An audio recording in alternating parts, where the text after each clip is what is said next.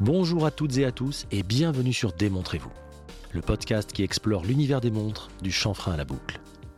Je suis Edouard, entrepreneur, passionné par les montres depuis plus de 30 ans et avec ce podcast, je donne vie à un rêve, celui de rendre l'horlogerie accessible et passionnante, quel que soit votre niveau de connaissance sur le sujet. Démontrez-vous le podcast, c'est chaque vendredi à 9h.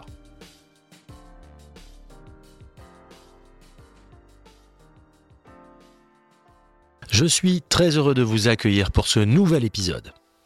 Comme toujours, je commence l'épisode en remerciant tous ceux qui prennent le temps de noter et commenter le podcast.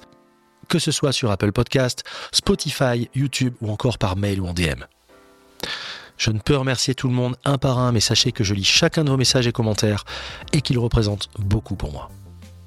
L'année démarre extrêmement bien pour le podcast. Je suis super content que les récents épisodes et le format Watches and Friends vous plaisent tant. À ce sujet, j'ai reçu cette semaine la confirmation d'un invité qui se fait très rare dans les médias et que je vais recevoir très bientôt. Et là, ça va vous plaire, mais vous plaire. J'ai vraiment hyper hâte de vous dévoiler son nom. Mais encore un peu de patience. Vous le savez désormais, ABP Concept, aka l'atelier du bracelet parisien, est mon partenaire. Un partenaire avec lequel je partage beaucoup de valeurs. J'ai d'ailleurs reçu Yann Perrin dans l'épisode 53 et je vous le conseille vivement. Perso, et vous commencez à me connaître, je ne sais parler que de marques ou de personnes qui m'inspirent.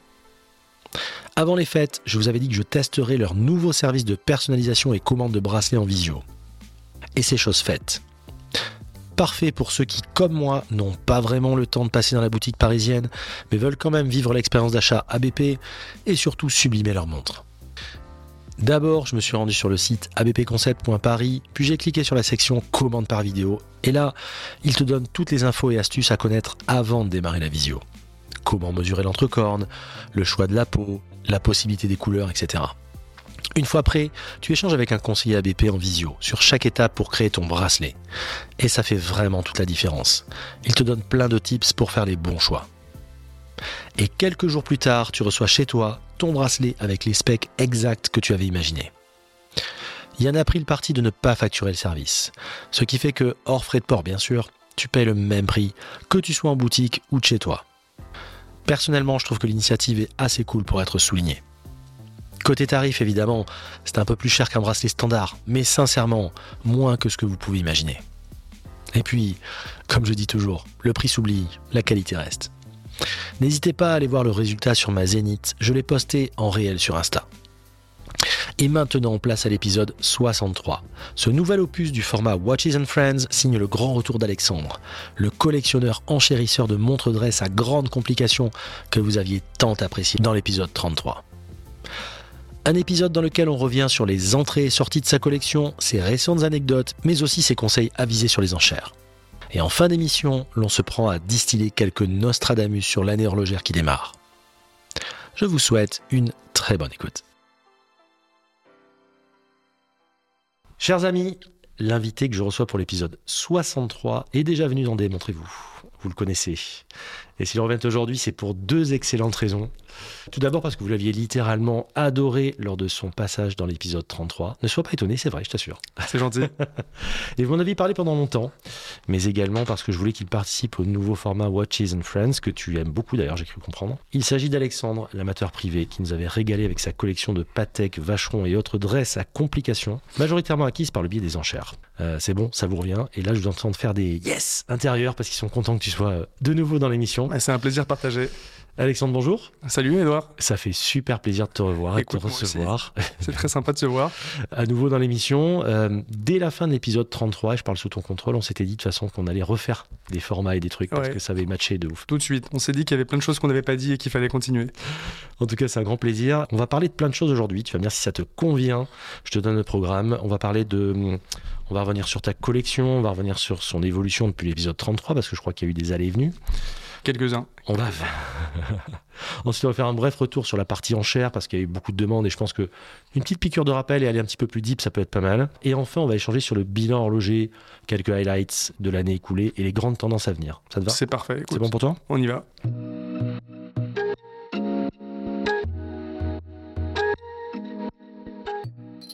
On démarre par ta collection. Alors, J'ai très envie de savoir. Alors, malheureusement, tu n'as pas pu emmener les pièces, mais j'ai très envie de savoir. On s'en discute souvent, on s'en parle.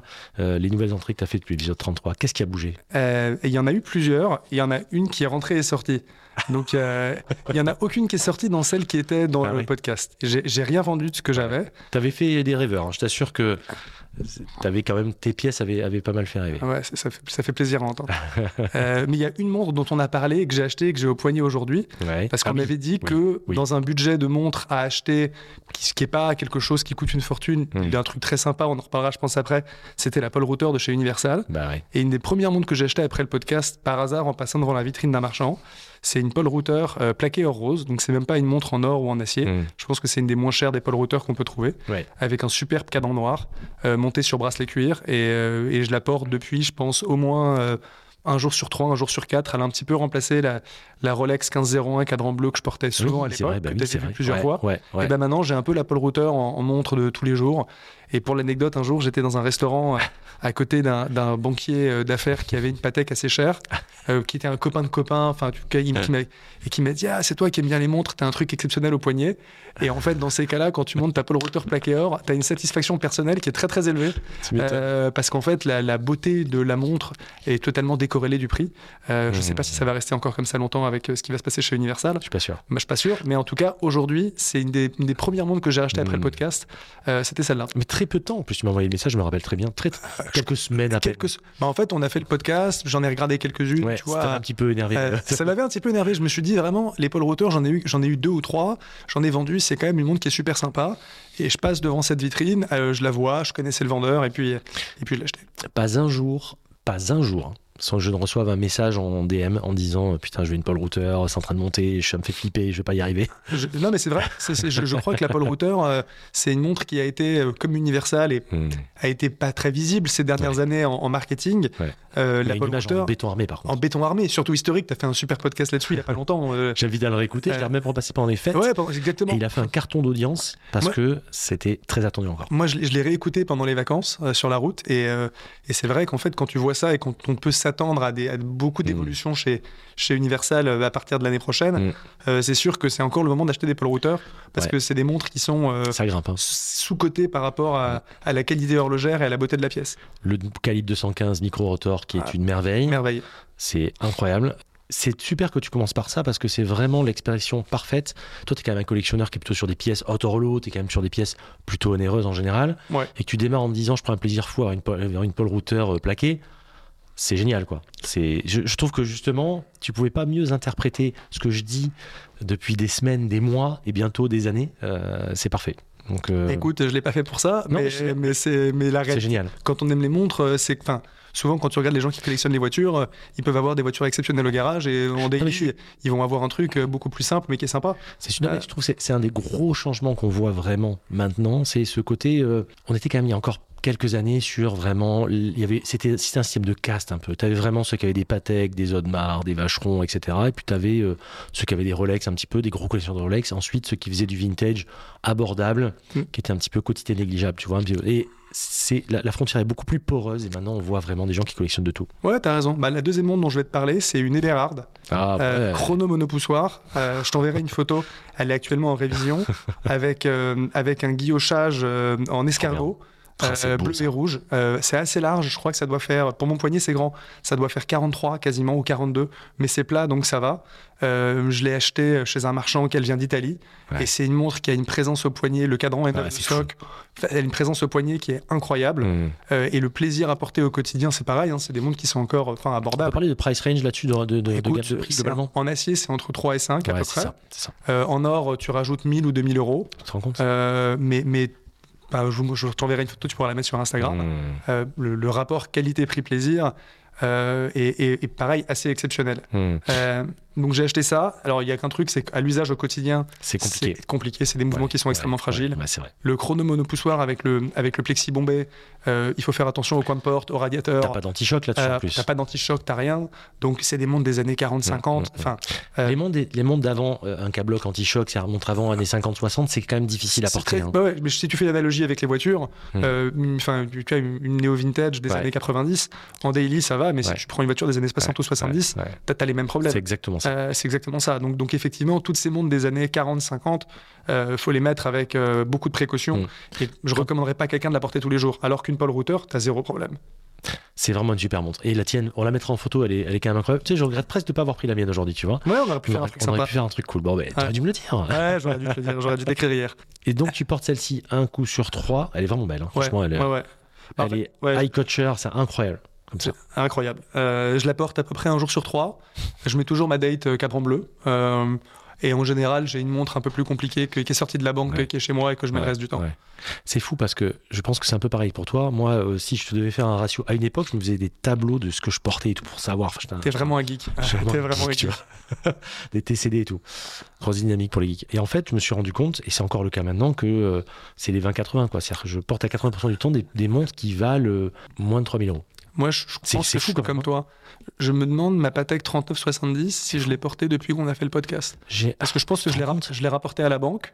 J'ai dû aller à la banque, la remonter 3-4 fois euh, depuis. Enfin, tu vois, comme tu fais Mais des pareilles voitures. Mais pareil, moi, quand je vois des pièces, je suis content de les avoir. Je suis content de l'avoir. elles sont même plus chez moi, en fait, si tu, Mais, tu vois. mais, ouais, mais en fait, je me dis, je vais aller la chercher. J'ai pas forcément envie de l'avoir chez moi. Ouais, c'est ça. Peut-être que si j'habitais, tu vois, dans une autre ville, je verrais les choses différemment. Je sais pas. Mais à Paris, j'ai, enfin, on m'a cambriolé ma cave à vin récemment, mais ça c'est un autre sujet. Donc, euh, donc si tu veux, j'ai, enfin, j'ai un rapport à la propriété, Mmh, à ce que je l'ai chez mmh, moi, peut-être qu'il y a un mmh. petit peu. Ça a, évolué Voilà. depuis le temps, alors depuis, depuis les six mois de, du- de l'épisode, tu prends Non, parce que j'ai toujours quelque chose d'un peu exceptionnel, tu vois, que je porte. mmh, Mais j'en ai maximum une chez moi. mmh. Et comme je vais à la banque tous les 2-3 mois, elle change tous les 2-3 mois. D'accord. Donc il y a quelques montres Ah oui, que, euh, en ce moment c'est la c'était la c'était la Vacheron Jumping Hour euh, que je porte euh, régulièrement. Euh, et je pense que j'irai à la banque probablement tu vois dans dans quelques semaines et j'en prendrai une autre cool, celle-là, ouais. peut-être la 5110 que je ressortirai Ouais, ah ouais, la 50 à 10, elle est quand même incro- elle est extraordinaire. extraordinaire C'est- elle est extraordinaire C'est une des plus belles pour moi. ouais ouais bah, Pas une des plus réussies, abouties, je m'en- je m'en- équilibrées. euh, bah, je m'en lasserai jamais S'il devait en rester qu'une, Ouais. euh, C'est vraiment très beau. euh, En dans ta collection, pour moi, ça serait ça. ouais moi aussi moi aussi Mhm. ce serait pas une Nautilus ni une Non, 3070 Moi non ce serait ça non plus, non plus. Euh, pourquoi ce choix justement de, de- de- d'aller plutôt vers des pièces plus abordables, enfin pas plus abordables, mais de les porter avec plus de plaisir C'est quoi? T'es t'es un peu déculpabilisé, décomplexé, euh, moins de nœuds dans la tête, dans le cerveau, moins de charge mentale C'est quoi le truc? Selon Mhm. toi Non, tu sais, je pense que c'est, euh, ça reste pour moi un objet euh, simple du quotidien. Et souvent, quand tu as quelque chose que de, de trop cher, euh, ça peut être perçu comme pas ostentatoire, Mhm. mais, mais tu vois, enfin, c'est, enfin, Un la- peu la- battu vu dans ce un peu sens-là. battu vu dans ce sens-là. Ouais. Je, je trouve qu'en fait, là, Souvent, mal interprété. moi, tu vois, j'ai- acheté deux Nautilus à une époque où c'était achetable. C'était déjà cher, hein, mais c'était pas euh, Mais les prix qu'on a connus il y a Quelqu'un d'un 2-3 ans. peu énervé pouvait l'acheter. Pouvez l'acheter, exactement. Euh, et à cette époque-là, c'était une jolie montre de sport dessinée par un Mhm. des plus grands designers de tous Tout les temps. fait. Et c'était perçu comme ça. Ouais. Euh, quand ta montre, elle devient euh, l'objet de désir. Et je rappelle que la plupart des gens détestaient cette montre pour le design. hein, Exactement. Mais, mais ça, à la limite, Ça a vois, ça ça- C'est assez risible. C'est assez risible. Quand ta montre devient l'objet de désir de tous les Instagrammeurs du continent, font des formations en ligne. qui font euh, des formations en ligne pour les crypto-monnaies. euh, et cliquez sur le lien euh, dessous. exactement. Euh, même si tu aimes toujours le design, t'as pas Ouais. forcément être envie d'associer à cette image. Euh, donc, donc en fait, tu la mets moins, même si tu aimes toujours l'objet et, qu'il est toujours là. Un peu, le Euh, phénomène- un peu le phénomène euh, Rolex, euh, Digest, euh, Jubilé, 41 mm, quoi. Ouais, mais c'est- À exactement. l'époque, cet effet-là, quoi. On aimait les Rolex modernes jusqu'à un certain point, puis ça, a tellement euh, basé sur euh, une communauté euh, qui tu ne ressemble plus, quelque part. que, tu, que tu passes à autre chose. Euh, donc, donc, donc ça, ça, on adore ces montres. Ouais, exactement. Donc ça, ça a joué, je pense, pour les, pour les Nautilus. Et le reste des montres, écoute, je les mets toujours, mais c'est juste que euh, avec, enfin, avec trois enfants, remonter un QP tous les matins, euh, tu vois, parfois t'as d'autres priorités. Ah, ah. Tu vas rigoler à la, à la bourre, à l'école tous les matins. euh, Excusez-moi. Excusez-moi, j'ai dû mais régler mon QP, euh, tu vois. Euh, je- ça peut être drôle, ouais, remarque. ça peut être drôle. Euh, mais j'ai toujours de plaisir à les voir et quand je vais à la banque, euh, je les remonte. Après, je sais que tu as fait un podcast avec Jean-Claude Biver il n'y a pas très longtemps. Ouais, ouais. J'avais vu une émission où il avait présenté sa collection de montres avant une Mm. vente aux enchères. Mm. Et je dis ça avec beaucoup d'humilité. Mm. Je compare pas du tout la mia- ma collection à la sienne. hein. Mais en gros, il expliquait que 80% de ses montres, exactement la 80-20 que tu disais, elles restaient en fait à la banque euh, ça. et qu'il ne les portait pas. Il y a ça, ce que je trouvais très intéressant aussi, c'est quand il était passé chez Math- Mathieu Stéphanie, euh, chez Génération Do It Yourself, Mhm. et il avait dit un, un truc que je trouvais passionnant, c'est que son fils l'avait encouragé à vendre des pièces qui étaient trop âgées Qui plaisait pas à sa génération. ne plaisaient Exactement. plus à sa génération. Et je trouve ça super Ouais, intéressant. c'est très intéressant. Bah, notamment, je crois qu'il avait euh, plein de, de chronos monopoussoirs, tu vois, des années euh, 40, Voilà. 60. Comme quelqu'un qui aurait des Bugatti, si tu veux, c'est magnifique. Enfin, Bugatti, je parle de, des Oui, années oui, 30, tu vois, 40. hein. 30, 40, bah, c'est, magnifique, mais c'est insortable. Et, euh, et, Et est-ce que ça plaira des à- moins de 60, on n'a plus rien à foutre, entre guillemets. Enfin, je, je fais un gros. Ah, c'est, c'est pas l'achat prioritaire. mais- Ouais, exactement, exactement. Alors Ouais. moi, j'ai surtout du no vintage, donc ça plaît encore à notre génération.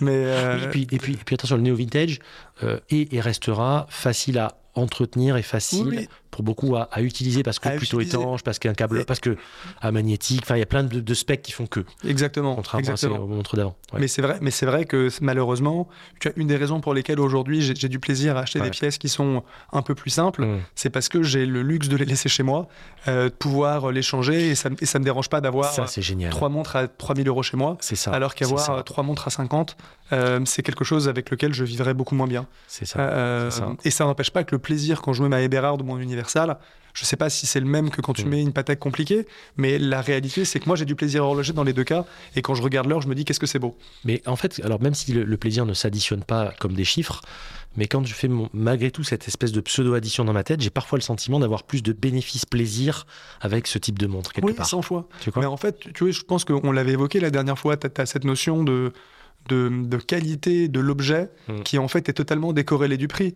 Euh, si tu mettais sur La une... preuve avec ce que tu as au poignet. Ouais, ouais, exactement. Si tu mettais, tu vois, sur une Ebrard monopoussoir euh, Patek Philippe, on, on parlerait pas de, de 3000 euros pour une montre, on parlerait probablement plutôt de 300 ou 400 000. Mais la réalité, c'est que dans les deux cas, la montre serait sublime. C'est la marque sur le cadran et le mouvement qui aurait été différent. Mais la beauté horlogère du dessin et de ce que tu portes au poignet, euh, ça n'a rien à voir avec la marque. Bah, le, le micro-rotor de, de l'Universal, tu le retrouves dans de la Patek. Hein. Bah, la 5110, euh, Qu'est-ce que euh, tu veux exactement. Non, mais tu vois, enfin, c'est le C'est la meilleure micro-rotor. C'est la meilleure interprétation. Ça montre à quel point Universal a été une manufacture horlogère de premier plan dans les années 50. On va en parler après parce qu'il y a, y, a, il y a fort à dire là-dessus. Tu penses que tu vas continuer dans un recentrage ou tu vas. Parce que tu étais quand même parti, je me rappelle quand on s'était vu il y a six mois, dans. euh, tu visais des, des pièces. tu étais un peu dans le encore plus, quelque part. J'ai l'impression que tu es moins dans le encore plus. Je me trompe ou pas? Ah, c'est la remontée des taux, ça. non, non, je plaisante. Euh, non, j'étais pas dans le encore plus, mais. Peut-être que je euh, me trompe d'ailleurs. hein. non, non, non, non, mais en fait, Pas, pas dans le encore plus pour le encore plus, mais dans le. plus exceptionnel. Des choses encore plus exceptionnelles. En, en fait, je crois que l'une des questions que tu m'as posées, c'était, c'était la- laquelle la prochaine? Et Hmm. moi, je t'ai dit que c'était une 5004, donc qui est le, le QP chrono monopoussoir. Donc là, je suis tombé de ma chaise. C'est vrai, exactement. Moi aussi, remarque en le disant, ma femme encore plus quand elle a vu le prix. Euh, non, je, je Il plaisante. faut pas qu'elle écoute le Euh, podcast. non, non, non. Euh, non, mais, non, mais le, donc en fait, c'était sans doute la prochaine qui me faisait rêver. Oui. C'était pas forcément la prochaine que j'achèterais. Euh, J'espère en acheter une un jour. Hmm. Euh, Au-dessus de la 5004, j'adore les Patek 2499, qui sont la génération dont Mm. on a parlé Ouais. avant ouais. les 3270. Oui, oui, oui. Mais quand tu commences à partir dans ce délire, euh, la limite, enfin, elle est, elle est, enfin, elle est, elle est quasiment pas chiffrable. Hmm, Surtout hmm. quand tu vois les derniers résultats d'enchères. Euh, euh, moi, je suis là pour prendre du plaisir quand j'achète des montres. Hmm. Et en fait, je vais pas attendre d'avoir X dizaines de milliers d'euros sur un compte en banque pour m'acheter un truc qui me plaît. Si je vois un truc qui me plaît avant en vente ou chez un marchand, mais je l'achète. S'il faut que j'en vende une autre, je la vends. J'essaie toujours de pas avoir trop de montres. Là, j'avais acheté une Patek Calatrava que j'ai revendue peu de temps après l'avoir achetée parce que ça faisait un peu double emploi. C'était pas exactement celle que je voulais et je trouvais que j'en avais un peu trop. Tu vois, dans le stock. Ah, tu Euh, montré là, cette Calatrava, oui. Euh, Calatrava, c'est la même que la 96. Hmm. C'est la référence 2545. Hmm. Sauf que la différence, c'est qu'elle a un fond vissé et qu'elle est étanche. C'est ce que tu m'avais montré. Et la mienne, elle venait sais, de chez Govi à très bien. Milan. Mm. Elle était boîte papier. euh, Elle était belle en plus. Très belle. Très très belle. Hein. Pour la- cadran et tout. hein. Très très belle. Euh, le boîtier un peu oxydé parce qu'elle est restée longtemps dans un coffre. Pour l'anecdote, elle avait été produite dans les années 50 et vendue en 70. Donc ça montre, tu sais, c'est encore une montre qui illustre qu'à l'époque, les Patek, euh, bah, tu étais horloger, euh, on te livrait ton stock de Genève et en fait, elle pouvait rester 20 ans en attendant un client dans un coffre. C'est une histoire euh, assez folle et je l'ai portée un petit peu et finalement, moi, ce que j'aimais, c'était les Patek avec les cadrans en émail. Elle n'avait Mm. pas le cadran en émail. non, je l'ai un petit peu acheté, tu vois, euh, alors que je voulais acheter quelque chose d'autre. Et finalement, je me suis dit, je la revends et, et voilà. Et ça, c'est une. tra- Alors, voilà encore une belle leçon. Alors, on n'est pas un donneur de leçons du tout. Quand je dis belle leçon, c'est dans le bon sens du terme. Euh, c'est de d'acheter vraiment ce qu'on veut. C'est-à-dire, ne- ne- plein de fois, et toi aussi, je pense au début, quand on est un peu plus béotien, on commence à acheter des trucs, même si ça coche pas toutes les cases. En oui, mais elle est quasiment bien, mais le prix est bien, mais machin. Non, non, non. C'est de la connerie. C'est de la connerie parce de que vous allez devoir la vendre. C'est une charge mentale. Ouais. Et en ce moment, euh, attention, rien n'est liquide en ce moment. Non, rien du tout. Mais c'est Donc, exactement, acheter les bonnes pièces. c'est exactement ce qu'on avait dit quand on parlait de Ouais. la 6542. Ouais, ouais. Où, euh, où j'avais dit Oui. que j'avais payé le prix d'une belle vrai. 1675 75 c'est vrai. pour acheter une 65-42 complètement pourrie. C'est vrai. Euh, alors qu'en fait, avec du recul, il vaut mieux s'acheter une très belle Paul Router si on n'a pas les moyens d'acheter euh, une belle Datejust. Tout à fait. Euh, parce que le jour où on veut la revendre, la belle Paul Router, on la vendra bien, alors qu'une Datejust un peu fatiguée en fin de course, vous allez vous faire enfin, atomiser. Je dis, moi, je, je dis souvent, et j'ai vraiment gardé toujours ce truc en tête, il y a une quinzaine d'années, peut-être un peu moins, quand j'allais, il y avait un, un club de gros collectionneurs parisiens, et j'allais souvent à leurs trucs et tout ça, et un mec qui est très connu sur les réseaux notamment, peut-être qu'il se reconnaîtra s'il écoute, et il m'avait dit justement quand j'étais venu à un de ces trucs, euh, achète toujours la pièce exceptionnelle, parce que de toute façon, sinon tous les matins et tous les jours, quand les 200 fois par jour tu vas la regarder, tu vas toujours avoir ce petit 1% qui va te faire chier, qui va te gâcher le plaisir, et finalement tu vas devoir vendre derrière. Donc tu vas perdre du temps et ça sera pas bon quoi. Mais je, pense qu'il a, il a Il tout avait raison. entièrement raison. Il et a entièrement- toujours gardé ça en Mais, tête. mais c'est valable dans tout. Même s'il y a 1% qui plaît pas. hein. C'est valable dans tout. C'est euh,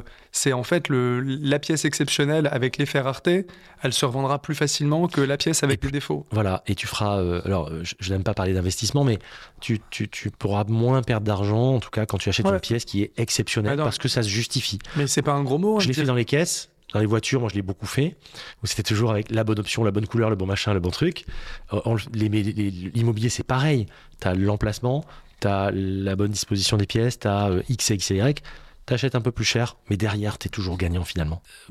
D'aucuns pensent que ça peut être un gros mot là-dessus. Ça n'en est pas un en fait. Ça en est pas un. C'est juste de Savoir bien acheter, c'est pas être de ses intérêts, comme je dis toujours. Exactement, savoir bien acheter, ça veut dire que tu te fais plaisir, mais que le jour où tu voudras changer dans les montres, enfin forcément maintenant on, veut, on veut changer, Ça sera liquide déjà. ça sera liquide, tu pourras la mettre chez un marchand qui aura peut-être une émotion en la Ouais, voyant, ouais. et il sera prêt à te donner 5 ou 10% C'est ça. parce qu'il la veut pour sa collection perso Exactement. ou parce qu'il sait qu'il la vendra plus facilement, Mm. que reprendre un truc qui est en, en fin de course euh, avec une boîte toute polie, un cadran qui a été changé. euh, On le voit aujourd'hui. Moi, je parle avec beaucoup de marchands qui ont par exemple des 55-13, donc des subs, euh, 16-80 et compagnie. Ils ont tous les mêmes, avec la même patine, avec les mêmes inserts, avec les cordes un peu rincées, avec les machins et tout. Mais tu te pointes avec ça, ils n'en veulent pas. Ils Par veulent contre, pas. si tu as une belle 55-13, ouais, euh, avec euh, le bon cadran, avec la bonne patine, avec le bon insert et compagnie, ben, ils sont prêts, comme tu dis, à mettre la petite touche en plus parce que cette pièce les intéresse. les intéresse. Et, et le, moi, ça m'est déjà arrivé où certains marchands reprennent des pièces que tu leur vends pour leur collection. Bien sûr. Alors, ils vont pas te la payer le double du prix Non, pour autant. faut pas rêver non plus. Mais en fait, mais, mais ça montre que elle est suffisamment belle pour qu'ils soient prêts à la mettre dans un stock à plus long terme Ouais. que juste Oh. faire un arbitrage pour gagner 10%. Et en tout cas, ils te, ils te proposeront pas un prix insultant. Exactement, Ça exactement. aussi. Un Mais prix, ça aussi. Te proposeront un prix qui, re- qui ressemble à peu près au marché. Quoi. Exactement. Ça, c'est important.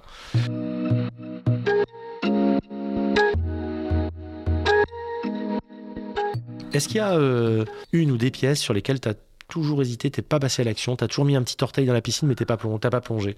Non, non, non, euh, pas vraiment. Enfin, tu vois, euh, euh, globalement, moi, je suis plutôt du genre où si je vois un truc qui me plaît, j'y vais. Tu plonges, Je t'as plonge. petite recussion. Non mais, qui- qui- non, mais quitte à regretter à la revendre ce que j'ai fait avec la 25-45, Mmh. mais je j'ai acheté aux enchères en Italie. Euh, Enfin, tu vois, donc, euh, donc j'ai fait une petite affaire dessus. Ouais. Euh, mais je l'ai acheté pas pour les bonnes raisons, parce qu'elle était pas chère. Je me suis dit, Mmh. la référence est belle, mais finalement, c'était pas exactement ça ce que je voulais. Et, et dans ces cas-là, en fait, on, quand il n'y a pas d'émotion, je trouve, quand on achète, on s'en lasse beaucoup plus vite que quand il y en a une. Et toutes les montres que j'ai gardées, c'est des on la porte pas. Et toutes les montres que je garde aujourd'hui, c'est des montres en fait pour lesquelles j'ai une émotion quand je les porte. Mmh. Alors que sinon, bah, tu as un peu tendance à acheter parce que c'est une bonne affaire. Tu la mets une semaine et puis, et puis tu la revends à. Et puis tu la revends à un marchand. euh.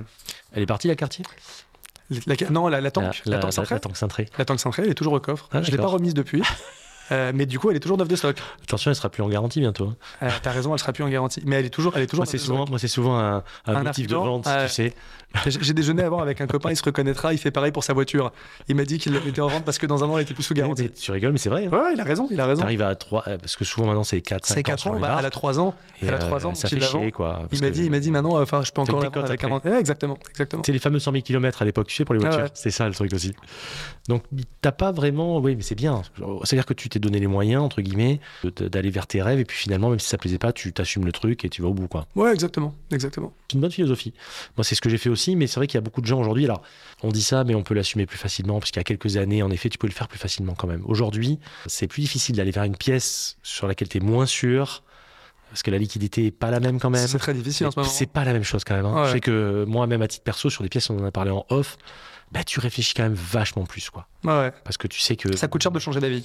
Ça coûte cher de changer d'avis, et puis tu sais qu'en plus, s'il faut qu'en parallèle tu te débarrasses d'une autre pièce, c'est pas facile non plus, même si tu as des pièces qui sont cool. Enfin, voilà, c'est il y a, il y a- il y a, tu sais, l'effet. euh, t'as plein de gens qui vont te dire certaines disent, ah elle est cool, elle est super, elle est machine, mais par contre quand tu la mets en vente, tu n'y a plus personne. Exactement. Tu sais, il y a Ouais. beaucoup de pièces comme ça. Euh, c'est comme quand les mecs font des études marketing dans la rue sur une fausse, sur une fausse bonne idée, les gens disent tous, oui, oui, moi, si c'était comme ça, je le ferais. Je serai client. Mais dans les faits, ça se fasse jamais. C'est un petit peu le, le même effet, je trouve. Prochaine en vue? Euh, J'en ai pas.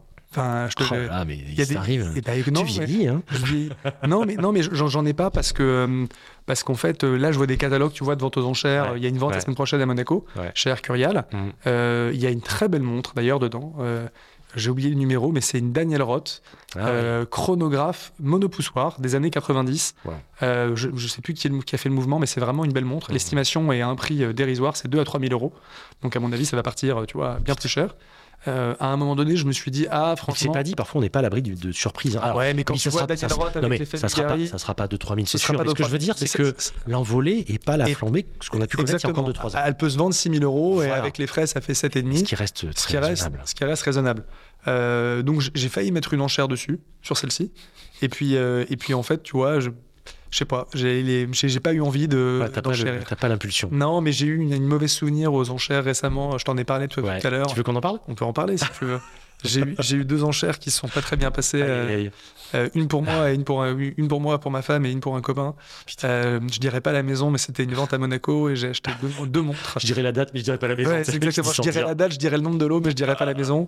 Et j'ai eu deux montres et sur les deux, il y avait des problèmes. Il y en a une qui fonctionne pas et Mmh. une où les, où les poussoirs en or ont été remplacés par des plaqueurs, pas manufacture. Euh, Donc donc, Frankenwatch un peu, quoi. Euh, alors la deuxième, Frankenwatch, et la première, c'est une Jumping Hour Gérald Ginta euh, Retro Fantasy avec euh, les lunettes en diamant. Et en fait, euh, quand, quand l'heure sautante passe, l'heure ne saute pas. Donc il y en a pour euh, 800 à 1000 euros de réparation chez, Mmh. chez, euh, chez Gérald Ginta. Qui, qui- comment ça se passe? C'est quoi la suite? Next step? On est- on s'écrit et, euh, et, on, et- et on finira bien par trouver une un, solution. c'est un jeu de missive. euh, C'est un jeu de missile pour l'instant pas en recommandé, mais, euh, aïe, aïe, mais, c'est juste euh, quand on, si on revient un peu aux enchères, qui était je crois ton prochain sujet, Ouais. quand tu vois ça, tu te dis quand même, euh, moi je sais pas, j'ai dû acheter une cinquantaine de montres aux enchères, j'ai jamais eu de problème jusqu'à aujourd'hui, hein. Euh, y compris sur des choses que j'ai pas vues, Mm. mais ça remontre à quel point y aller et inspecter les pièces, surtout quand c'est une maison de vente aux enchères que vous connaissez pas, Mmh. C'est absolument indispensable. Parce que j'imagine que sur, il devait avoir 250-300 lots à la vente. Si tu en achètes deux dans une vente et qu'il y a un problème sur les deux sur 300, je pense pas que statistiquement, Ouais. tu aies eu les deux seuls où il y a un problème. Ça veut dire qu'il y a sûr. probablement 100 ou Il y a 150 montres qui sont des... Ouais, c'est 100 ou 150 Mais- montres de marchands où on s'est défaussé sur le stock et elles sont vendues un peu en l'état. Mais ça veut dire Euh, quoi? En fait, ce que je, ce que je ne sais pas, c'est déjà les, les poussoirs. Euh, là, pour le coup, enfin vérifier qu'ils sont en or. euh, je ne sais pas si un expert peut passer, comment il peut passer à côté. Putain. Euh, et, le- et le plaquage était bouffé? Non, il n'était pas bouffé, mais, Mais tu en vois, fait, tu- de toute façon, euh, tu- avec la loupe, tu te rends compte. Bah, bien sûr. Tu te rends compte que c'est pas le matériau. L'expertise, par définition, euh, Ouais. Euh, donc normalement, l'expert aurait dû s'en rendre compte. bien sûr. Euh, En tout cas, c'est ce qu'on attend de lui. c'est ce que tu attends de lui, qui disent euh, il y a deux pièces qui sont pas d'origine. Bien sûr. Euh, et, et sur et sur et sur la- l'heure sautante euh, euh, enfin peut-être qu'elle s'est cassée pendant l'exposition qu'elle est tombée parce que ceci dit euh, elle avait l'air de fonctionner Et il y avait marqué sur le, le- sur la descriptive qu'elle fonctionnait euh, au moment de l'expertise Oui, mais ça, c'est toujours ce qu'ils mettent. c'est toujours ce façon, qu'ils mettent C'est normal. mais, mais- mais ceci dit j'avais l'impression qu'elle Mhm. était réglée à 10h10 donc ça veut dire qu'ils ont réussi à la régler moi quand j'ai voulu la régler l'heure ne passait pas Mmh. donc ça veut dire qu'elle s'est cassée entre le moment où ils ont fait la photo et après mais la réalité c'est qu'on m'a livré une montre chez moi qui était cassée. Euh, donc ça m'a un petit peu refroidi sur mes prochains Et achats puis, deux pièces.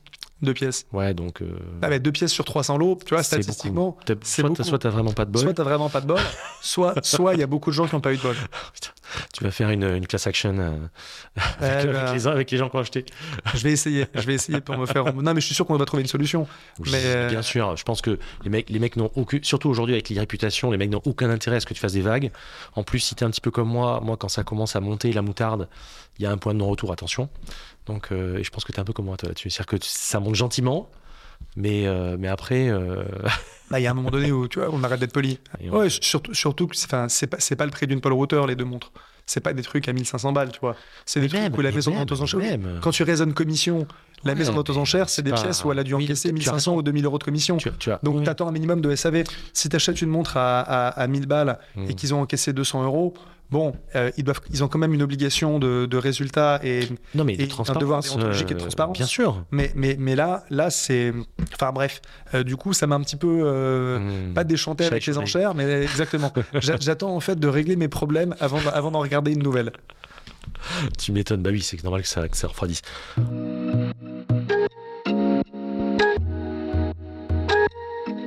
On passe aux enchères, on passe à la partie enchères. On en avait déjà parlé euh, la dernière fois qu'on s'était vu, ça avait été passionnant et je voulais qu'on fasse un petit euh, focus rapide, qu'on vienne rapidement sur les notions, les conseils vus ensemble, etc. Parce que de plus en plus de gens, et tu vois bien que moi j'en parle de plus en plus aussi, euh, c'est quand même un billet hyper intéressant. Alors, j'ai pas envie de dire pour faire de bonnes affaires parce que c'est pas pas ça le terme, mais en tout cas pour trouver des pépites, pour puis c'est excitant quand même. Enfin, il y a, y, a, y a un Oui, il y a la chasse au trésor. Il y, a, une excitation qui est extraordinaire, bien plus que quand tu vas sur un site, tu as le prix, puis tu regardes et puis tu n'as pas envie. Enfin voilà, c'est on, on, a tous, on a tous ce petit, ce petit truc comme ça. Les fondamentaux que tu conseillerais justement pour euh, acheter sereinement, euh, ça se résumerait en quoi? Écoute, euh, c'est toujours d'y aller, de voir les pièces, surtout par rapport à ce qu'on a dit juste avant. Ça, c'est clair. D'acheter ce qu'on a aussi dit avant, euh, la pièce qu'on a les moyens de se payer, si mmh. possible, dans, la meilleure qualité mmh. possible. Euh, et, savoir, euh, et, savoir prendre une maison vente aux enchères avec une certaine réputation mmh. et éviter les, maisons génériques où il y a énormément de pièces et un travail moyennement sérieux sur l'estimation et le catalogue.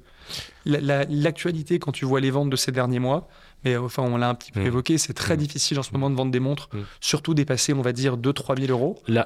J'ai parlé avec beaucoup de marchands récemment, euh, dont un qui se reconnaîtra et qui m'expliquait que passer 3 000 euros, il n'y avait plus personne. Plus personne. Moi, j'en ai eu un ce matin au téléphone, il m'a dit euh, c'est la catastrophe. Ils ont, euh, en, depuis le dernier trimestre, ils sont à moins 50% quasiment de l'année d'avant. C'est ça, c'est ça. sans vraiment raison apparente, mais tout ce qui est, on va dire, supérieur à 3 000 balles, il n'y a plus personne. Et parallèlement à ça, les indépendants, ceux j'aime pas le terme se gave, c'est pas le terme, en tout cas, euh, explose et les montres entre 500 euh, et 2000 euros euh, fonctionnent très bien. Très bien. Parce que peace of mind, mouvement qui fonctionne, garantie. je suis pas en train de me faire l'avocat de ça justement, hein, mais justement l'avocat du diable au contraire, en disant voilà, moi j'adore le vintage, mais faut quand même aussi avoir des notions et il faut savoir un peu ce qu'on va chercher. Mais effectivement, c'est montre la cartonne, mais pour revenir à ce qu'on disait, les montres de plus de 3000 euros, plus personne. Plus personne. Euh, mais ça veut dire qu'aux enchères, il y a des bonnes affaires à faire. Ça veut dire qu'aux enchères, moi, quand je suis les enchères, via Interenchères notamment, euh, je vois les pièces. généralement, il y a 2-3 personnes max. Max. C'est un truc de fou. Moi, ce que je constate, c'est qu'il y a beaucoup d'invendus. Parce qu'il y a beaucoup de commissaires-priseurs qui font des estimations relativement élevées pour avoir les pièces en dépôt. Et, même ils les baissent après au fur et à mesure. Ils les baissent après, ils font un after sell. Euh, mais il y a quand même pas mal d'invendus parce mm. que la réalité, c'est que le marché, euh, il, est moins profond mm. qu'avant, mm. surtout dépasser un certain prix. Rendez-vous sur place, discutez avec l'expert. Bien souvent, il est là pendant les jours précédents la vente et comme ça, il est ravi. Parler avec lui. Il, il adore ça, il est ravi. C'est gratuit. Vous pouvez même faire expertiser vos pièces. Alors, c'est pas, pas avant la vente, il y a autre chose à faire, mais c'est gratuit. C'est quand même incroyable de pouvoir faire ça. Vous vous rendez compte, vous avez l'expertise de quelqu'un, mais allez-y, poussez la porte, vous discutez avec lui, vous allez avoir les pièces en main. Ne faites pas sur photo. Alors certains le font très bien. Ben, Jean-Christophe Guillon, euh, Alexandre Dégé font des catalogues incroyables avec des pièces où, justement, comme il expliquait très bien, on fait une photo qui soit représentative mais qui ne, qui ne valorise pas à outrance une pièce par rapport à ce qu'elle est, pas de filtre, etc mais ayez-les dans les mains, c'est important. Sinon, vous allez euh, être super déçu et quand vous allez recevoir, ça va être, ça va être un problème. Exactement. Et le plus important, surtout quand on commence, c'est la prendre en main pour la partie émotionnelle. Bien sûr. Euh, parce que bon, toi et moi, euh, on voit une C75 avec le cadran, on imagine un peu ce que ça fait au poignet. Mmh. Enfin, tu vois, je pense pas que tu aies besoin d'en voir une pour pouvoir l'acheter, ça va. mais quand c'est les premières fois que tu achètes des montres comme ça, mmh. le fait de voir la dimension exacte, de voir la couleur de la mmh. patine, de voir si tu aimes bien des index un peu chocolat ou si tu préfères au contraire quelque chose de très blanc, c'est quelque chose c'est difficile à faire quand on l'a pas vu en vrai. et, et, si tu vois une vente aux enchères en Allemagne où il y a cette montre qui est, à, on va dire, estimée 3-4 000 euros, et tu as vu qu'il y avait le marchand à côté de chez toi qui l'a vendu 8 000, et tu dis, bon, bah, je vais enchérir en Allemagne, à 4 500, c'est bien acheté, c'est peut-être une bonne affaire, mais c'est peut-être une grosse connerie. Ce qu'acheter à une époque, c'était la grosse mode des 1675 avec les inserts fuchsia, tu sais. Ah oui, oui, oui, je me rappelle de ça il y a 10 ans, là? Et moi, je trouve ça dégueulasse. Parce que tout complètement faux en plus. Mais des, bien sûr. Euh, autant un faded, un truc un peu faded, j'aime bien, c'est joli, etc. Joli, mais un... des trucs un peu fuchsia, c'était dégueu, quoi. Enfin, mais un fuchsia, enfin, ça allait pas du tout. C'est importable, quoi. Donc, euh, on voyait souvent ça. Et effectivement, j'ai eu pas mal de personnes, puisque j'ai beaucoup de gens, j'ai une grosse vague de personnes par rapport aux conseils et aux achats, qui m'ont dit, moi, je veux une Paul Router.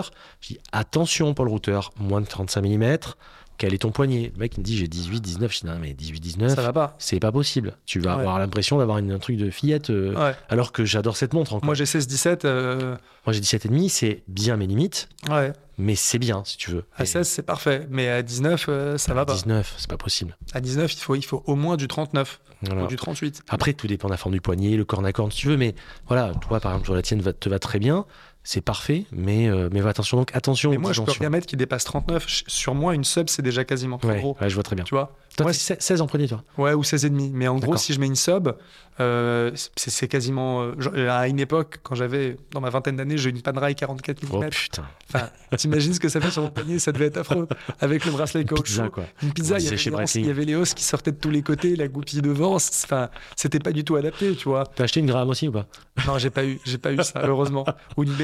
Là, j'ai un copain Une marchand, il se reconnaîtra qu'il y a une BRM 51 à vendre. Aïe, aïe, aïe. 51, c'est très Aïe, très aïe, grand. ouais, ouais, ouais, je vois très bien. ouais. C'est Très, très c'est- Ça fait beaucoup là, Ça franchement. fait beaucoup. Bah, Une, une petite, une big pilote aussi. une big pilote, ouais. C'est 48. Non, je sais plus. Alors ça, tu vois, en parlant en cher, j'ai vu pas mal d'IWC complications à vendre ces derniers temps. Mmh, mmh. Et le rapport qualité Ouais, Prix. ouais, pour la complication, magnifique. je pense que vu une répétition minute, Ouais, c'est très bon. euh, un QP, euh, et en fait, c'est des montres qui, Les, pour moins de 20 cannes à travail, IVC et compagnie, c'est pour magnifique. moins de 30 000 ah, euros, Ouais, ah ouais. t'as les complications Ouais. les plus fines du marché, ouais, ouais. Comparable à, du, à, à certains de chez Patek, attention. comparable à fin de chez Patek, Ouais.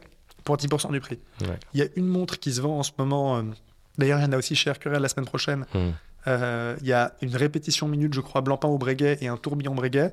mmh. Les estimations, c'est autour de 20 000 euros. Enfin, je veux dire, euh, c'est beaucoup d'argent. Mais quand tu arrives à ce niveau de Non, mais complication je pense pour faut, ce prix-là, je pense qu'il faut se rendre compte que 20 000 euros dans une breguet, haute horlogerie, complication, grande complication, grande complication. c'est beaucoup moins cher qu'une Digest à 10 000 euros. hein, pardon, non, les mais, enfants. non, mais, mais, euh, c'est- non, mais c'est exactement ça. C'est, euh, enfin, ce serait intéressant d'ailleurs de voir par rapport aux estimations à combien elles se seront vendues. Mais euh, il y, a- y beaucoup de montres qui ont des estimations qui sont relativement raisonnables mmh.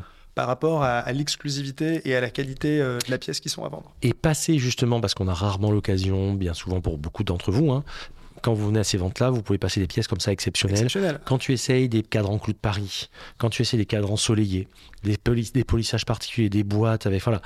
Il y a des montres qui doivent s'essayer, quoi, si tu veux. Et, et je pense que. Ouais, c'est le cas, mais c'est c'est comme aller essayer une voiture de collection dans un concessionnaire qui ne veut pas acheter. tu vois, il y a, Il y a- enfin, c'est un plaisir à faire euh, de temps en temps. euh, une montre que j'ai toujours. que je n'ai- que je n'avais pas aimée quand elle était en photo et que pourtant j'adore quand je la mets au poignet, par exemple, c'est une Breguet Marine. C'est particulier. On aime, on n'aime pas. Toi, t'es peut-être moins fan. hein. non, C'est possible. euh, Avec ses cornes comme ça. j'ai- J'aime bien le cadran, moi. Ouais. Mais t'avais dit, t'avais dit que c'était la seule briquet que tu voulais acheter à un moment dans un podcast. Alors, alors, en fait, si tu, mais c'est pour ça que je, te, je Ah ouais. répète, je veux un truc. Heureusement que je dis T'es pas constant, l'inverse. hein, t'es tu vois, constant, je, t'es constant. je déteste la Breguet Marine, j'achèterai jamais Ouais. ça. Non, non, j'adore. Moi, c'est le bracelet en caoutchouc que j'aime pas. Oui, parce que là- pour moi, c'est antinomique avec un cadran guilloché de chez Breguet. Mais c'est parce que je suis peut-être conservateur. Alors, je pense que hum, moi aussi, je suis. Alors, je suis pas conservateur, mais je trouve que justement, euh, tu sais, moi, j'ai été élevé avec une famille où on avait euh, un meuble en marqueterie avec dessus une lampe moderne de designer, tu vois. On avait, on avait une, une- une maison où tu n'avais pas une pièce carrée, mais on avait des meubles anciens. Tu vois, et, j'ai- Ouais. et donc j'ai gardé un cette mélange de œil. l'ancien et du moderne. J'adore le mélange de l'ancien et du moderne. Et je trouve que justement, c'est une forme d'élégance d'avoir. Alors, je suis pas très fan du caoutchouc à l'origine, mais je trouve que cette espèce de, de, Après, d'opposition, après, confort. hein, des choses à- qui se, des choses qui se percutent et qui rendent la montre portable au quotidien parce que une sur alligator, etc. C'est fragile. C'est pas ou autruche parce qu'il y a eu beaucoup d'autruches à une époque. C'est pas forcément le, le- ce qui est le plus facile à porter aujourd'hui, surtout quand t'es casual, etc. T'es casual, tu pars, tu mets une Breguet marine par exemple sur un caoutchouc. C'est quand même quoi Comme une Yachtmaster Everose sur caoutchouc, sur Oyster Flex. Je trouve ça mais incroyable comme montre. Tu vois? Moi, je comprends plus sur la Yachtmaster, mais c'est un, c'est parce que parce que c'est une montre sport, Ouais. tu vois. Mais mais après la Breguet Marine, moi, je trouve que sans le bracelet en caoutchouc, le cadran et les hanches, je suis d'accord Ouais. avec toi, sont sublimes. C'est incroyable. Mais voilà, c'était la petite Ouais, parenthèse. on pour n'est pas d'accord que- sur le bracelet en fait. Mais bon, c'est pas ça. Ah, c'est pas les mal. Mais au contraire, c'est ça qui Ouais, est génial. T'imagines, pour on était d'accord, bah, le podcast n'existerait pas. Il n'existerait pas. Après, moi, j'adore les bracelets en caoutchouc, Ouais. mais en dessous du croco. Tous mes bracelets Camille Fournet en croco, Ouais, ils sont doublés en caoutchouc c'est trop beau. parce que c'est très Alors, il y confortable a- à il y a porter. ce qu'on appelle une ossature. Euh, Yann Perrin m'en avait parlé dans le podcast ABP qu'on avait fait. J'ai beaucoup de gens qui sont allés le voir justement pour leur sub notamment et compagnie. Et c'est T'as une ossature en en caoutchouc, et dessus est cousu l'alligator. L'alligator. Donc en fait, t'as- le confort du bracelet en caoutchouc C'est de la robustesse. et t'as et t'as l'élégance. Ah, et en plus, incroyable. en plus, c'est beaucoup plus solide. C'est beaucoup plus Euh. solide. c'est- Et je trouve que ça rend la montre. Ça la- Pour moi, c'est justement la- une des rares configurations où la Rolex accepte autre chose que de l'acier. Ouais, exactement. Parce que NATO, dégueu. Enfin, euh, c'est bon. NATO sur Rolex NATO, pour moi, c'est pas possible avec l'entrecorne qui est mal, mal brossé. Ça dépasse- ça dépasse les- de c'est pas côté, joli. Toutes ces bracelets-là, je suis pas pour. Tropique, bon, ça va. Moi, généralement, quand j'ai mis des tropiques, euh, je les ai mis une heure et j'ai changé parce que c'est, c'est- ça va bien cinq minutes, c'est vrai pour une photo, mais terminé. Et souvent, généralement, j'ai toujours dit qu'il y a que l'Oyster ou le Jubilé qui va une Rolex. Sauf, justement, sur des bracelets comme ça. Parce qu'en plus, ils reprennent la BD, la boucle déployante. euh, c'est trop beau. Franchement, Ouais, je suis d'accord. c'est hyper beau. Euh, donc en chair, euh, venir voir sur place, les conseils, acheter ce qu'on peut acheter. Le meilleur de ce qu'on peut acheter. Alors, je pense qu'il y a un truc, je sais pas ce que tu en penses, on en avait déjà parlé, j'ai vraiment envie d'appuyer là-dessus parce que beaucoup de gens sont à voir et sur les montres et dans les autres secteurs aussi. C'est qu'on a le, le frisson de l'achat et on, on achète souvent plus cher que ce qu'on avait imaginé parce que ça renchérit. Mettez-vous, moi je me fais des tableaux limite. Faites-vous une limite. Moi je prenais mon portable, l'eau numéro temps, je peux aller jusque-là. Avec éventuellement euh, plus euh, 100, plus 500, plus 1000, ce que tu veux, mais qu'on le sache à l'avance. Et en fait, je réfléchissais même pas. Je n'étais même pas en train de me faire un nœud au cerveau. Je dis non, non, c'est ce prix, je m'y tiens. Mais avant, j'ai fait une grosse étude sur le prix. Qu'est-ce que tu en penses? Moi, je suis d'accord avec toi, mais de temps en temps, je conseillerais quand même de. D'ouvrir le portail, quoi. Bah, en fait, tu c'est toujours pareil. C'est si c'est vraiment, on en a parlé tout à l'heure, si en- c'est vraiment exceptionnel. ou si c'est vraiment celle-là que tu veux. Ouais. Parce que parfois, tu peux te dire euh, sur Chrono 24, je sais pas, moi, aller à 4000 euros. Oui. euh, Là, je veux, je veux la payer maximum 3008. Mais si celle que tu vois avec je suis d'accord. Oui, elle alors, est mieux que celle sur Chrono 24, de temps en temps, faut savoir. alors euh, dans ce cas-là, oui, mais, oui, mais En fait, je trouve que le danger, Oui, mais- c'est soit déraper complètement dans les enchères en partant du principe vous que le êtes trop frileux de rien acheter. Et, non, mais en fait, tu as, deux écoles. Tu as, les enchérisseurs qui vont partir du principe que le prix hors frais, ils vont payer ça, ils se rendent pas compte qu'il y a 25 ou 30% Ouais. en plus. Ouais, entre Et dans 15 et 30%. Et dans ces cas-là, mauvaise surprise à la fin. Et il y a ceux qui veulent à tout prix faire une, une bonne affaire, Oui, oui, oui. Ils cachent jamais rien, en fait. et- ou qui achètent jamais rien, ou qui achètent justement. Des trucs. euh, qui- en gros, je sais pas, moi, ils voulaient s'acheter une Speed et ils l'achètent finalement euh, euh, une, euh, enfin une Seamaster, une Reduced, une Reduced en vente qu'il a payé moins cher. C'est pas celle qu'il voulait, mais il l'a payé. l'a C'est vrai, c'est marrant ce que tu dis, c'est vrai. Alors, oui, mais alors, là, pour faire une petite correction là-dessus, tu par- on prend l'exemple de la montre qui vaut, 3000, qui vaut 4000 sur Chrono 24. Justement, moi, je vais mettre, par exemple, hors frais, je vais mettre euh, 3005 et je me dire max 4000, même hors frais, parce que la pièce me plaît vraiment, parce qu'elle est Ça, exceptionnelle. pour moi, c'est la bonne approche. C'est ça que je veux dire. Ouais, Euh, et pas me dire, je vais mettre 2005, 3000. Non, là, c'est débile parce que c'est débile, mais tu perds ton temps. tu euh, perds ton temps et en plus, dé- c'est déceptif. Tu passes à côté de toutes les âmes des montres. Non, non, je voulais Et- vraiment dire que, mais se mettre une limite, mais par contre, et tu as raison de le préciser, une limite cohérente. Il y avait une vente aux enchères avec une très belle chez Bonhams. Mm. Il y avait une Breguet, je crois que c'était platine et or jaune ou or gris et or jaune. C'était Ouais. Biton. Euh, Breguet des années 70. L'estimation était pas chère, c'était genre 3 à 5 000 euros. J'ai enchéri jusqu'à 8, la montre elle est partie à 70. Elle est- C'était une montre vraiment exceptionnelle et très rare, à Ouais, 35 mm. ouais. Enfin, tu vois, c'est- mais, mais en gros, quand j'ai vu ça, là tu vois le côté. Je savais très bien que c'était. Quand j'ai vu la montre, je savais que Mhm. c'était une montre qui valait 20-25. Hmm. Je pensais pas qu'elle partirait aussi cher. Mais je me suis dit avec du recul, quel est l'intérêt d'enchérir entre 3 et 8 pour un truc qui part à... Quand tu sais que ça vaut 20, globalement tu perds ton temps. Et surtout, et dans des trucs comme ça, les mecs en face sont quand même pas cons. Bah, t'as des marchands, t'as- des mecs à viser. t'as des Donc mecs généralement, quand tu fais ça, le mec qui dit euh, alors on départ à 3, 5, 6, 8, 10, 12, toi t'es t'es là. Ah, mais ça fait, ça fait 3 secondes et demie, Ah, mais t'es oui, déjà largué. T'es déjà largué. Je sais même pas si j'enchéris. Je me demande peut-être que l'enchère, elle a commencé tout de suite. C'est ça. ils a pris 3000 euros. J'ai déjà, pas le temps de j'ai déjà une offre à 15. J'ai déjà ça. une offre sur papier à 15. Et là, c'est fini. Ok, donc voilà pour le tour de pour le tour d'horizon sur les enchères. Je pense qu'on a tout dit sur la partie enchères. En tout cas, on Pour n'a en pas parler tout dit, encore bien pendant sûr. des heures, mais, Mais- on a fait un bon tour. On a fait un bon tour sur euh, les principaux pièges et puis on en avait déjà parlé aussi. Donc, euh, Mais, mais ceci dit, je pense que dans les prochains mois, ça va être très intéressant pour des gens qui veulent acheter de regarder. Parce que ce, ce qu'on évoquait sur le Ouais, marché, c'est ouais. qu'il est plutôt calme, qu'il n'y a pas beaucoup de gens qui achètent des pièces euh, dépassées euh, 3 à 4 000 euros. Ah oui, c'est sûr. Il y a sans doute des bonnes affaires à faire Mm. euh, pour des gens qui veulent euh, acheter telle pièce qui n'était Mm. pas accessible il y a, il y a 6 mois ou il y a Ah, un an. Et quand tu regardes les pièces qui étaient vraiment exclusives, que tout le monde s'arrachait, comme enfin les Daytona, les Nautilus, les Sub, il y a des invendus, Les Royal euh, compagnie. des Royal Oak. Tous les mecs qui ont acheté euh, au plus haut. Oh bah, ils se sont fait euh, moins 50. Si les commissaires priseurs ont été capables, et maintenant on commence à le voir, de prendre des estimations et des prix de réserve qui sont raisonnables, Mm. euh, bah, il y a des affaires à faire dans, dans, les, dans les 12 prochains mois, à.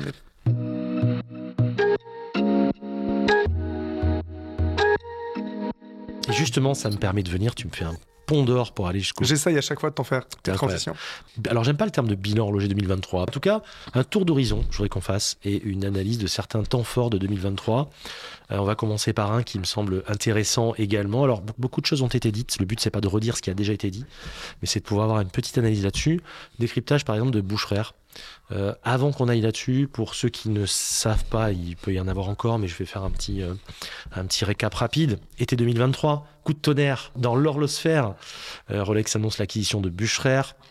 Le partenaire de distribution historique euh, de Rolex. C'est plus d'une centaine de points de vente à travers le monde. Je crois que c'est 102 ou 103. Multimarque, hein. Pas que Rolex. en plus. Bien sûr, multimarque. C'est là où ça devient smart. c'est là où ça devient smart. C'est là où on va en parler. Ouais, ouais. Euh, une collaboration entre les deux marques donc, qui, sont, qui, est, qui est vieille de 10, de 100 ans, puisque c'est 1924. Donc tu vois, on arrive vraiment sur les 100 ans. Euh, Ils sont trop forts chez Rolex. Non, mais c'est- des fous. Valorisation, je crois, enfin vente, je crois, à 3-4 milliards de Ouais, c'est ce que j'avais vu aussi. Euh, et alors, ce que je, je t'en avais déjà parlé, ce qui était très intéressant, c'est que ça correspondait approximativement à euh, deux ans de, des marges générées par les ventes des Rolex par le biais de ces distributeurs. Ce qui fait qu'en fait, en deux ans, l'opération est blanche. Ouais. Ah, mais c'est. Il y a trop d'argent. Il y a trop d'argent chez Rolex. Les mecs, c'est comme McDo, c'est de l'IMO en fait, comme je dis toujours. ouais, exactement. Euh, les mecs font, euh, lancent le Certified Pre-Owned en 2022 de mémoire, c'est ça? Où tout le monde, personne ne veut les voir trop venir et tout ça, en disant mais qu'est-ce qu'ils font, qu'est-ce qui se passe? Et après ils rachètent Bucherer. Euh, comme je dis toujours, ils ont toujours un coup d'avance, c'est quand même super smart. Euh, à voir ce que ça va donner. Je pensais que ça bougerait un peu plus vite par contre après, je t'avoue. Ça reste des Suisses, à mon avis, pour euh, bouger vite. C'est vrai, c'est vrai, c'est vrai. Vrai. mais, mais moi, je trouve que c'est. euh, je serais détaillant Rolex neuf. Euh, je verrais ça comme une nouvelle, euh, une catastrophe. Et quand tu, je sais pas si tu as vu, mais Rolex a été condamné par la direction, je crois, de l'autorité de la concurrence, Ouais. à payer une amende Ouais. stratosphérique en France, incroyable. incroyable. Plusieurs millions. Plus- je crois que c'est quasiment 80 millions ou 80 J'ai vu- millions d'euros. De mémoire, j'ai 70 ou Enfin, chose, tu vois, enfin, 68, en enfin, peu importe. En gros, entre 70 Allez, on et regarde 80. des centimes. Euh, euh, qui va pas d'ailleurs au détaillant, hein, qui va à l'autorité de la concurrence. Euh, J'ai pas le jugement en tête, mais quand tu vois ça et quand tu vois le move sur Bucherer, tu te dis quand même que tout le réseau de distribution euh, où avant tu avais, d'ailleurs, tu as fait avec la famille des montres un, un super podcast, mmh, une famille qui était un partenaire historique qui distribuait une marque, mmh. et maintenant tu as les marques euh, Rolex avec Bucherer, Mm. mais on les vit avant avec d'autres marques qui veulent avoir la chaîne de valeur du début à la fin en Exactement. intégrant tout le canal C'est de les gros enjeux de distribution. façon maintenant. Tu te dis, quand toi, tu étais détaillant distributeur, qu'est-ce que tu vas vendre demain? Parce qu'on sait tous que Rolex, c'était ce qui drainait 30 à 40% tu vois, de clients dans une boutique. Ouais. Euh, WMP, par Quand exemple. gentil, à mon avis. hein. Ouais, je suis, je suis sympa. WMP, par exemple, ils ont, ils ont perdu euh, Patek. Mmh. Euh, avant, ouais, ouais, Mm. WMP distribue Patek, Place Vendôme, ils ont perdu Patek. Peut-être que demain, WMP avec Bucherer, bah, ils vont perdre euh, euh, Rolex. Je leur souhaite pas. Mmh. Mais dans ces cas-là, il te reste quoi comme marque? Et ça fait partie, on en parlera plus tard, de toute façon, ça fait aussi partie de la. Ça a été la stratégie avec euh, Ben Amias de, de, d'Audemars, D'Audemars en, de en récupérer les resserrant boutiques, euh, les De resserrer les rangs. C'est ça, c'est la Euh, même chose. Mais, hein. mais, mais tu vois, moi, la, la question que je me pose quand j'ai vu ça, je me suis dit, si demain, moi, j'étais une marque distribuée par Bucherer, Ah ouais. genre t'es Cartier, Cartier, leur deuxième marque, à mon avis, après Rolex, euh, pardon, Bucherer, leur deuxième marque après Ouais, Rolex, je pense que c'est Cartier dans Mmh, leur mmh, boutique. mmh. T'es Cartier, ton premier distributeur mondial après tes boutiques est racheté par un de tes concurrents, Et encore pour moi, c'est pas Cartier qui a le plus de mauvais sens à se faire, mais évidemment. Omega notamment. Omega, euh, euh, euh, bah, je crois que t'as Gégère, Ah ouais, Lang, ouais. tu perds euh, 120 ouais. boutiques Ah dans le monde à des Ah emplacements prime ultra stratégiques. ah tu vois ça, tu te dis quand même, et en fait, quand tu fais, quand tu fais lien avec l'immobilier, je sais pas si tu as vu des, des articles récemment, mais il y a une guerre entre LVMH et Kering Oui, pour acquérir plein de bâtiments et d'emplacements stratégiques. Et tu te rends compte qu'en fait, c'est pas c'est pas Bucherer en fait, indépendamment de la qualité de l'enseigne qui Mm. intéresse. C'est récupérer en fait tout le réseau de boutiques pour être capable de, de- de gérer la distribution et d'avoir les meilleurs corners et les meilleurs emplacements. C'est un jeu de Monopoly. C'est un jeu de Monopoly. C'est vraiment ça. Et quand toi, en fait, tu es la petite marque d'une grande enseigne, je pense que tu es une victime collatérale T'es avec ton petit radeau au milieu des au flots. milieu de ton radeau. Et, et si ta montre, elle reste dans le réseau de distribution, elle sera tout en bas à droite au Bah, fond tu, de la vitrine. tu maîtrises très loin de rien, la porte. Tu maîtrises rien. Tu Euh, maîtrises pas tes prix, tu maîtrises pas ta distribution, tu maîtrises pas tes ventes. C'est C'est euh, un enfer. c'est un enfer. Et, en plus, ils arrêtent pas de dire non, non, on va rester euh, très clean, ne vous inquiétez pas. mais peut-être. hein, ah non, non, mais vois, je, moi, je dis pas qu'ils le feront pas. Mais ce que je veux dire, c'est que, en plus, ils se payent le luxe de, de sortir des phrases comme ça qui, qui, qui doivent te rendre dingue quand tu quand Ah, tu- euh, quand t'es la marque, quoi. bah, surtout qu'à mon avis, Je dis pas mais- qu'ils le respecteront pas. hein, Non, mais à mon avis, tu te dis qu'est-ce qui va se passer pour nous On va dire rien, euh, rien ne va changer, tout va, tout, tout- tout va se passer exactement comme avant. Moyennement rassurant. Puis surtout, quand, quand les mecs, quand tu vois qu'ils sont aussi smart, aussi réfléchis, qu'ils ont toujours deux coups d'avance, quand le mec te dit ça en premier lieu, tu fais oula. Euh, c'est un peu le mec euh, dans- qui, est, qui est devant toi, qui est en train d'aiguiser avec son couteau, qui fait t'inquiète pas, ça va bien se passer. Ouais, tu exactement. dis oula, et qui a l'air très sûr de lui. Tu vois. Toi, ça fait encore plus flipper limite. tu Ouais, vois. exactement. Mais voilà, donc ça a été euh, à voir ce que ça va donner. Je pense que 2024 va être aussi euh, va voir voir tout ça bouger. On passe au sujet suivant. Alors encore une fois, voilà, on voulait passer rapidement. Beaucoup de choses ont été dites, donc le but c'est pas d'enfoncer des portes ouvertes, mais c'était bien d'en reparler. Plan Pince Watch. Euh, pour moi, c'est pas la meilleure collab de l'année. Mais je sais pas ce que t'en penses de ton côté. Alors, je, pareil, je, je reparle rapidement de ce qui s'est passé. Alors, déjà, on va commencer par le truc. Ça commence, la, la collab démarre en septembre. Donc, déjà, euh, monde de plongée. Monde de plongée fin- qui sort après l'été, euh, tu vois. Déjà, premier, euh, annonce en grande pompe de la collab entre Swatch et Blancpain. Après la euh, Swatch qui a été un qui carton, hein. réitère voilà l'exercice avec qui avait été fait avec la Speed, enfin la Moon Swatch. Euh, on réutilise les mêmes ressorts, à savoir une montre à quelques centaines d'euros, un hommage non pas aux planètes cette fois, mais aux océans du globe. Donc on recommence dans le même euh, dans le même champ lexical, on va dire, toujours en plastique, enfin euh, pardon, en en biocéramique. biocéramique, excusez-moi du peu. Reprenant les codes stylistiques d'une icône horlogère des belles années, des vertes années. Alors attention, euh, bien moins connue par le, par le commun des mortels, hein, parce que la Speed est quand même infiniment plus connue que la, que la 50 Fathom. Euh, mais cette fois, en revanche, la montre est automatique, système 51 oblige, et 30% plus cher que la Moonswatch. Je pense que, je pense que le groupe est extrêmement intelligent de faire ça et qu'en fait ils ont euh, tu sais on, on alimente la pompe avec euh, on va chercher l'argent où il est finalement pour ensuite alimenter euh, les gens les plus faibles dans le groupe et les gens les plus faibles dans le groupe c'est Blancpain c'est d'autres marques C'est Breguet demain. c'est Breguet demain etc C'est réveiller etc. la belle endormie pour moi. C'est ça. stratégie. Mais, mais, c'est, mais si tu veux, c'est, c'est presque un mal nécessaire finalement. Donc euh, je trouve que c'est un peu dur de tirer sur les ambulances en disant euh, ils font de la merde, etc. Non, moi je, Ah, moi, je pas. Moi, je, non, je, je, je sais, je parlais ça, pas de toi mais- quand je disais ça, mais c'est ce que j'entends quand même un peu partout. Après, c'est discutable, le design, etc. Moi, je, je discute même pas là-dessus, en fait. Euh, ça répond pour moi aussi à une tendance. J'en parlais avec certaines personnes. Euh, quand tu vas, les gens qui voyagent euh, euh, aux quatre coins du globe, ils mettent une Moonswatch au poignet. hein. Ouais, bah, on en parlait tout à l'heure du risque euh, Voilà, de se faire voler ta montre, la Moonswatch. peace of mind. Peace of mind, hein.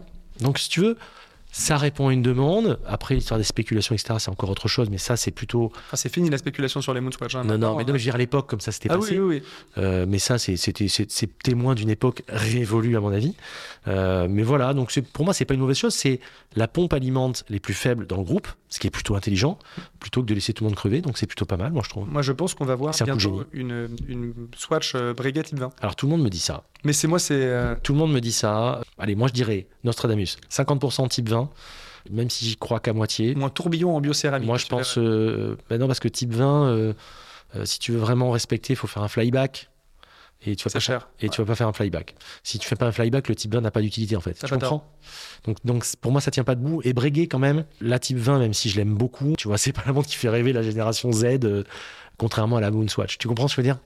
Donc je pense plutôt, moi, à, euh, à, à une Seamaster, à une euh, type. Ah, tu euh, penses qu'il referait avec Omega? Ouais, bah ouais, pourquoi pas Il referait genre une James Bond, mais en Ouais, biocéramique. bah voilà. Tu fais une Seamaster. Mais sans échappement gaz alors. Parce que ça coûte trop cher à faire. Oui, mais ils font, ils font un truc fake, ils s'en foutent. Tu sais, ils sont plus à ça. Après, on n'est plus à une contradiction près. Euh, par exemple, la plongeuse, quand tu vois la 50 Fathom, elle est quand même appelée 50 Fathom, elle a quand même euh, Elle est étanche. visuellement, Ouais, ouais. elle est étanche, etc. Mais moi, esthétiquement, j'ai trouvé qu'elle était plutôt réussie. Mais moi, je la déteste pas. Hein. Moi, je trouve juste que le calendrier de lancement était pas bon. Ah ouais, ça c'est clair. Et je trouve que le, le, le ch- choix qu'ils ont fait en code couleur, de mon point de vue, est trop radical. Là, j'aime bien la blanche.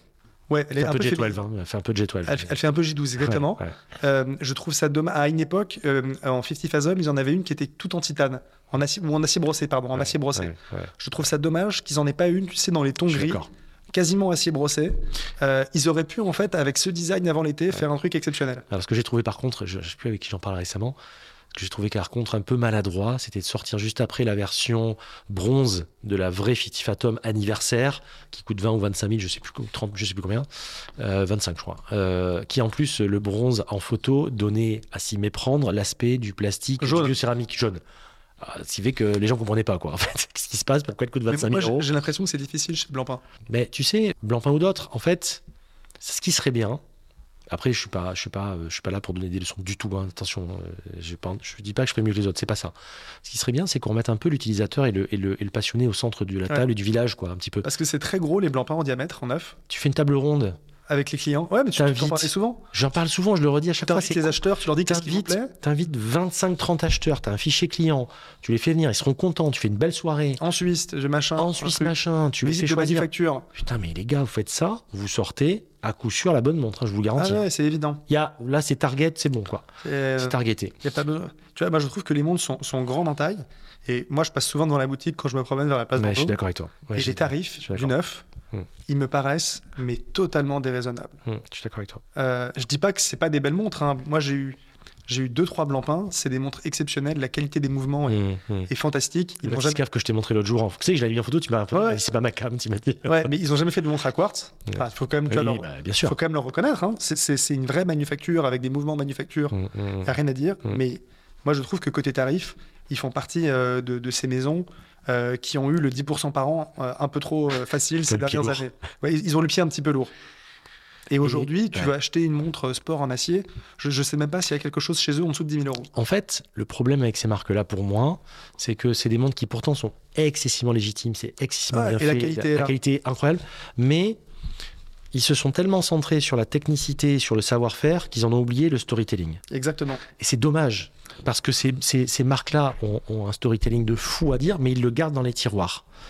Putain, vous avez des histoires de dingue à raconter. Et c'est ce qui s'est passé avec la Fifi Atom, la Blancpain Swatch, c'est-à-dire qu'ils ont sorti la montre, les moins de 30, euh, ils ont dit c'est quoi ce truc-là? Donc ça a marchoté parce que t'as toujours des mecs qui ont voulu essayer de spéculer, mais ça n'a pas fait le même. T'as toujours un ça peu fait de geek, plop. ouais, bien sûr. Ça fait un peu plop, t'as un peu de geek, comme on dit la montre d'été, machin après, sauf que c'était en septembre. Voilà, moi, je- pour moi, la prochaine Nostradamus, c'est la, c'est une Seamaster. Écoute, euh, on verra. Mais, Seamaster mais 300. pour revenir à Blancpain, pour moi, la- le, le gage de la légitimité du prix, Mmh, mmh. c'est la cote sur Chrono 24 quand tu sors de la boutique. Ça veut, t'achètes pas une montre neuve pour faire une affaire. Très peu de gens le font. Oui, Il faut avoir une allocation chez un truc très difficile à avoir. mmh. Mais quand tu sors d'une boutique, si tu as perdu 40% du prix neuf que tu as payé, c'est que la marque elle a un problème de légitimité et de valeur de son produit. C'est exactement comme les voitures. C'est compliqué de Ouais. dire à un client, vous achetez un produit d'exception d'une manufacture très chère, sachez que si vous n'en voulez plus, la personne qui en Mm. veut, elle est prête à payer 40 ou 50% de moins Mm. du prix que vous avez payé. Mmh, mmh, mmh. Malheureusement, Blancpain, Ouais. moi quand je regarde les ventes aux enchères, si tu veux demain t'acheter euh, un chrono Ah de poussoir ou un fou. tu peux avoir une montre d'exception pour un prix qui est très bas. Mm. Enfin, très bas. Tu Pour le vois chez Zenith, tu le vois dans d'autres Tu le vois chez WC, Tu vois chez quand tu vas dans la etc. la façon dont on te présente le produit Ouais. en gants blancs sur plateau, Ouais. tu as envie de leur dire, euh, enfin, euh, il y a une décorrélation entre la valeur perçue dans la boutique Mm. et la valeur perçue sur le marché gris. C'est vrai, c'est vrai. Et, et- et moi, ça, je trouve ça dommage parce que ça montre que la façon, soit c'est le prix neuf qui est pas Mm. bon, soit c'est le marketing et la Mm. façon de créer, exactement comme tu l'as dit, le storytelling et l'image de marque qui est pas adapté. C'est dommage Patek et parce Rolex Ouais. et Audemars. Audemars a quelques collections près, mais enfin parce qu'il y a quand même des collections qui décotent un petit peu, mais mais ils ont réussi à avoir une légitimité sur le marché Mmh, gris mmh. qui est très proche des Mm. prix du neuf. Et en fait, tu vois, on disait tout à l'heure, qu'est-ce que tu fais si tu veux changer? Bah, savoir que tu vas perdre 5 ou 10%, c'est acceptable. Le nombre de fois, et pourtant Dieu sait que j'adore cette marque, alors c'est un petit peu moins vrai maintenant, où j'ai voulu, où j'ai voulu m'acheter certaines grands Seiko, mais tu te dis c'est pas possible quoi. Enfin, il y a des grands Seiko qui valent euh, 15 000 balles en boutique et que tu retrouves à des prix euh, dérisoires Je sur connais pas les prix euh, sur le secondaire, mais C'est incroyable. Enfin, tu, en gros, euh, selon les modèles, tu as des trucs où tu peux euh, euh, de suite les avoir à 30 ou 40% de moins quand même. ouais, mais tu vois, c'est un. T'hésites quand même quelque part. T'hésites et ça pousse pas les gens à, à, à pousser le, le sas. hein. Ouais. Parce qu'aujourd'hui, les clients, ils s'y connaissent un petit peu, ils se Dieu- renseignent. Ouais. Et Dieu sait que les montres sont extraordinaires. extraordinaire. Mais, mais si tu te renseignes et si tu te dis, euh, aujourd'hui, je fais perdre 40%, euh, une fois, j'ai dit ça, j'ai un mec qui m'a envoyé des messages en me disant Oui, mais bon, tout le monde ne veut pas spéculer. Je dis Mais c'est pas la question. c'est pas la Si je spéculation. mets 15, j'ai pas envie d'avoir 10 en sortant de c'est boutique. en tu avoir pour ton argent, tu vois. Quand même. C'est en avoir pour ton argent. C'est avoir le luxe de changer d'avis. Bah voilà. Ou, de dire, euh, bah, la grande Seiko, je vais, je, je vais la revendre pour acheter autre chose. Tu vois. Ouais. C'est, euh, t'es, fin, hors toute considération spéculation et financière, c'est juste pas sortir de la boutique quand t'es en fait ouvrir en deux. Euh, oui, oui, oui, c'est clair, c'est clair. Mais bon, c'est encore un autre débat. Exactement. Euh, mais oui, voilà, donc je pense euh, que le groupe Swatch a, bien fait de le faire. Moi, j'ai rien contre et je trouve que ça a plutôt été vertueux globalement. Voilà, après, on achète, on n'achète pas, c'est un autre débat.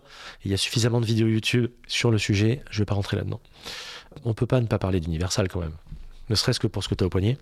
Mais ça, pour moi, c'est la meilleure nouvelle de l'année horlogère. Si bra... Mais enfin, j'ai- tout ce que Je me suis pincé, moi, avant de. quand j'ai lu le truc. Hein. Ouais. Bah, surtout qu'en plus, aujourd'hui, Universal, je sais pas depuis quand il n'y a pas eu de, de marketing et de publicité. Ça doit faire au moins 30 ans, probablement. Ouais, c'est ça, des années 80. Les années 90, tu Ouais, vois. ouais. Je pense que c'est la crise du quartz qui leur a mis le, le coup d'arrêt. Oui, c'est ça, ouais. Et tu te dis, quand tu vois Laura qui a encore la marque Hmm. chez les collectionneurs, C'est fou. Pour un truc où il n'y a pas eu de pub C'est une marque 30 ans, unique en son genre quand même. c'est une marque unique en ce genre. Et c'est ce que tu disais à la fin de ton dernier podcast. Mm. Mm. Elle n'a pas été dévoyée Mm. par un groupe horloger qui l'a acheté pour en faire euh, quelque chose de différent. ouais. Euh, moi, tu vois, j'ai j'ai l'Eberhard que j'ai acheté. Mm. C'est une montre qui, dans les années euh, 40, 50, faisait des chronographes Mm. absolument Mm. exceptionnels. Si tu vas sur le site Eberhard aujourd'hui, tu regardes la production, on va pas les critiquer, mais on va juste dire Disons que que c'est pas qualité- aligné avec ce qu'on a connu avant. Exactement, il y a une décorrélation. Enfin, c'est une très bonne marque horlogère, mais la raison pour laquelle, bah, enfin, t'as une déco, mais t'as plein de maisons hein, qui sont comme ça. Hmm. Je pense que Baume et Mercier, tu vois, euh, Tissot, euh, t'as plein de maisons horlogères qui Mm. aujourd'hui ont une position de marketing qui est différente de l'histoire de manufacture qu'ils avaient avant. Hmm. Universal, ils ont gardé cette légitimité, cet ADN. C'est vrai. Et quand tu mets la main sur vraiment, on peut le dire, une belle endormie, c'est un peu comme tu vois une voiture euh, qui est en sortie de grange. Tu vois, euh, elle, est, elle est là, elle est. Non mais là Elle est en- parfait état c'est et- fou quoi. Enfin les modèles qu'ils ont en plus l'histoire tout. Enfin c'est tout est beau, tout est glam. Enfin c'est c'est des modèles incroyables qui en plus sont parfaitement en phase avec ce qui va être fait et en plus euh, qui vont être exhumés par une personne qui a parfaitement su gérer Breitling depuis 2016. Ouais, Donc euh, là, si tu veux, c'est ça serait rentré dans les mains d'un clown. euh, tu dis oui, aïe, aïe, aïe, aïe. Là- c'était ma crainte. C'est qu'un groupe à la con. Parce que ça fait longtemps que c'est à vendre, hein, que c'est sur le marché. Alors, c'est pas que ça fait longtemps que c'est. Enfin, oui, ça Bah, fait longtemps qu'on veut l'acheter. ça fait longtemps qu'on veut l'acheter, mais que des gens tournent autour. le groupe Stellux qui a vendu à Breitling, j'ai oui dire effectivement. Je sais pas si c'est vrai que euh, c'était euh, qu'il y avait un grand attachement parce qu'il y avait un des grands-parents qui avait été horloger chez Universal Genève, donc ils étaient très attachés. Alors je sais pas. Ça là-dessus, je mets du conditionnel, des des, des, euh, des guillemets, etc. Mais en tout cas, ce qui est intéressant et ce que je trouve louable chez Stellux, c'est qu'ils ont pas vendu à n'importe qui. Qu'ils n'ont pas vendu euh, pour le vendre, quoi, concrètement. Breitling, c'est parfaitement en phase. C'est le même type de montre? C'est le même type de montre. Kern a fait un travail remarquable, il faut le dire quand même, depuis 2015 ou 2016, je sais plus. Euh, Là-dessus, il a, il a quand même su re- remettre, dépoussiérer une marque qui, quand même, n'est pas dans la bonne direction. Oui, ça c'est sûr. Et sans, et sans sortir dans des trucs complètement fucked up, à la con, là. Donc vraiment, il a, il a su ressortir les bons modèles euh, de façon intelligente, puis en, en créer de nouveaux. Donc je suis assez, euh, je suis assez serein là-dessus. Et puis on verra bien. Donc ça va être euh, bah, Paul Router, forcément, j'espère. Compact, moi je pense qu'ils vont faire un tricompax. Tricompax, oh là là, une Inarine, un truc comme ça, ça va être Après, une dinguerie. le Tricompax, aujourd'hui, je pense que c'est une montre qui est dans un marché neuf assez compliqué à régler et à vendre. Mm. Parce que le côté chronographe triple date, il Ouais. n'y en a pas beaucoup sur le marché aujourd'hui en neuf. Hum. Tu vois, tu as, des chronos occupés pour des amateurs de haute horlogerie. As beaucoup de chronos. Et, et puis le tricompact, c'était quand même, un- un- il était quand même assez connoté euh, années euh, euh, 40 à 70, quoi, globalement. Eisenhower, Eisenhower, tu vois. voilà. Donc euh, elle, est- elle est quand même très connotée. Chez les euh, collectionneurs italiens, on dit que c'est la Patek 15-18 du pauvre. Ouais, c'est vrai. Tu vois, parce qu'en fait, à as les mêmes poussoirs, tout à fait. euh, tu Les- as, la même complication sans le cupé, T'as la même configuration de cadran. même configuration de cadran, Mm. même, même set d'aiguille, euh, et en or rose. Euh, Hyper équilibré. avec- hyper équilibré, même dimension. Ouais, c'est vrai. Or rose avec un bracelet en croco euh, marron foncé, euh, c'est la classe internationale. Mais je- pour moi, c'est pas ce que le marché attend. Non, moi non plus. Pour moi, c'est plus la Paul Router attendent. C'est Paul Router, Nina Rindt, Ouais. donc plutôt de la de Paul Router sub. Voilà, ce genre de choses. Les poussoirs carrés, les trucs. Enfin, tu vois, Paul, Paul. Router bracelet intégré, tu vois, un truc. euh, Voilà, un truc comme ça. Alors attention au diamètre, mais encore une fois, avec Kern, je suis assez serein. J'en parlais en rigolant avec je sais plus qui. Je dis, ils vont nous sortir les 2-3 diamètres comme ils font pour les, pour les Navy Timer, tu sais. Euh, comme je t'ai expliqué, moi, pour moi, euh, ils vont. Je pense qu'ils auront l'intelligence de ne pas la ressortir en 35 mm, la Paul Router, parce que ça serait pas bon pour moi. Mais ils vont la sortir en 30. Allez, moi je dirais 37? entre 37 et 38. Moi je dirais je pense- plutôt 37 et demi serait parfait, pareil. Mais je pense que ce serait. Et à mon avis, ils vont faire acier et or. Ouais, c'est possible. Mais là, s'ils font ça, pff, carton, carton, Carton. carton. Ouais. Là, ça va être incroyable. Et là, ça va se vendre. Mais j'ai peur, j'ai peur en revanche qu'il soit gourmand. À mon avis, ça va être. va sortir à 7-8. 6-7.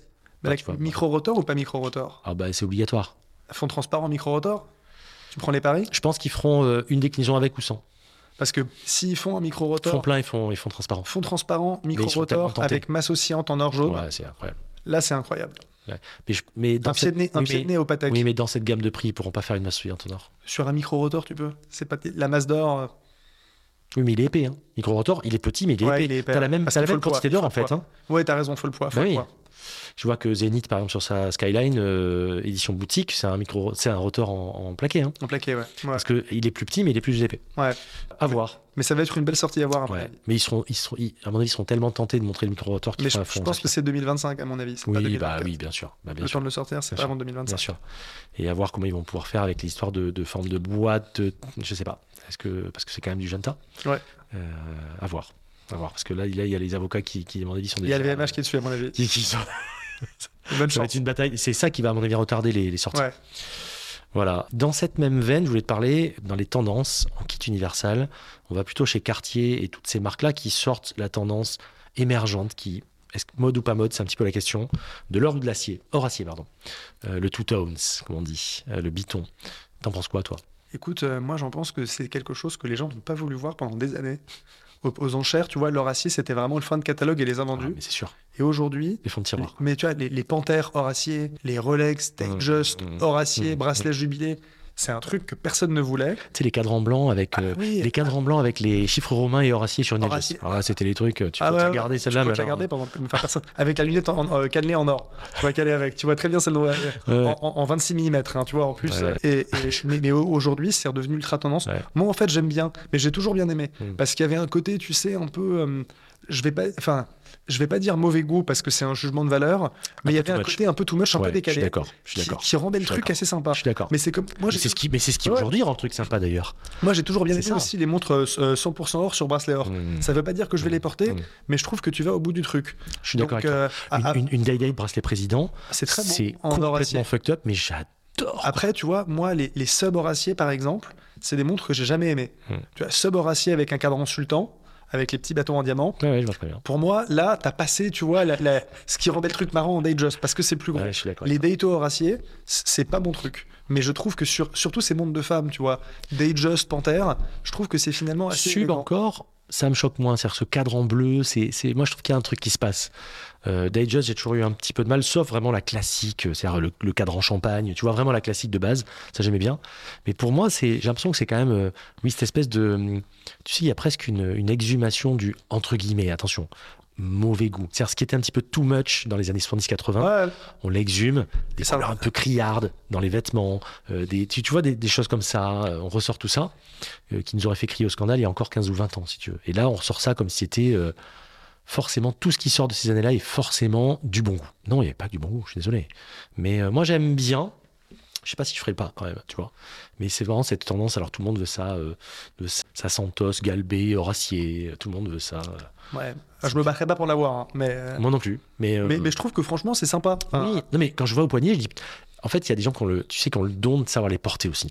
Et non, en fait, je trouve que ça a plus de vie que parfois la version tout acier avec un cadran blanc. Je suis d'accord avec toi. Tu vois, ça, ça, avec les aiguilles bleuies, ça va bien aussi. ça a plus de peps. Euh, euh, sur, une de peau, personnalité, tout sur une simplement. peau un peu mate, un peu bronzée Ouais, l'été, Ouais. c'est plus chaleureux. Tu vois, une montre, je trouve tout acier avec un bracelet acier, Ouais. ça peut être Bah, parfois un peu austère. Une femme qui porte une, même un homme parfois, qui porte une, une Santos Galbé par exemple, je trouve qu'Horacier, c'est, c'est, c'est vrai que c'est, ça, ça le fait. Ouais, ça le fait. Je- moi-même, je ferai pas le pas, Moi non plus, mais c'est mais mais c'est pas mal.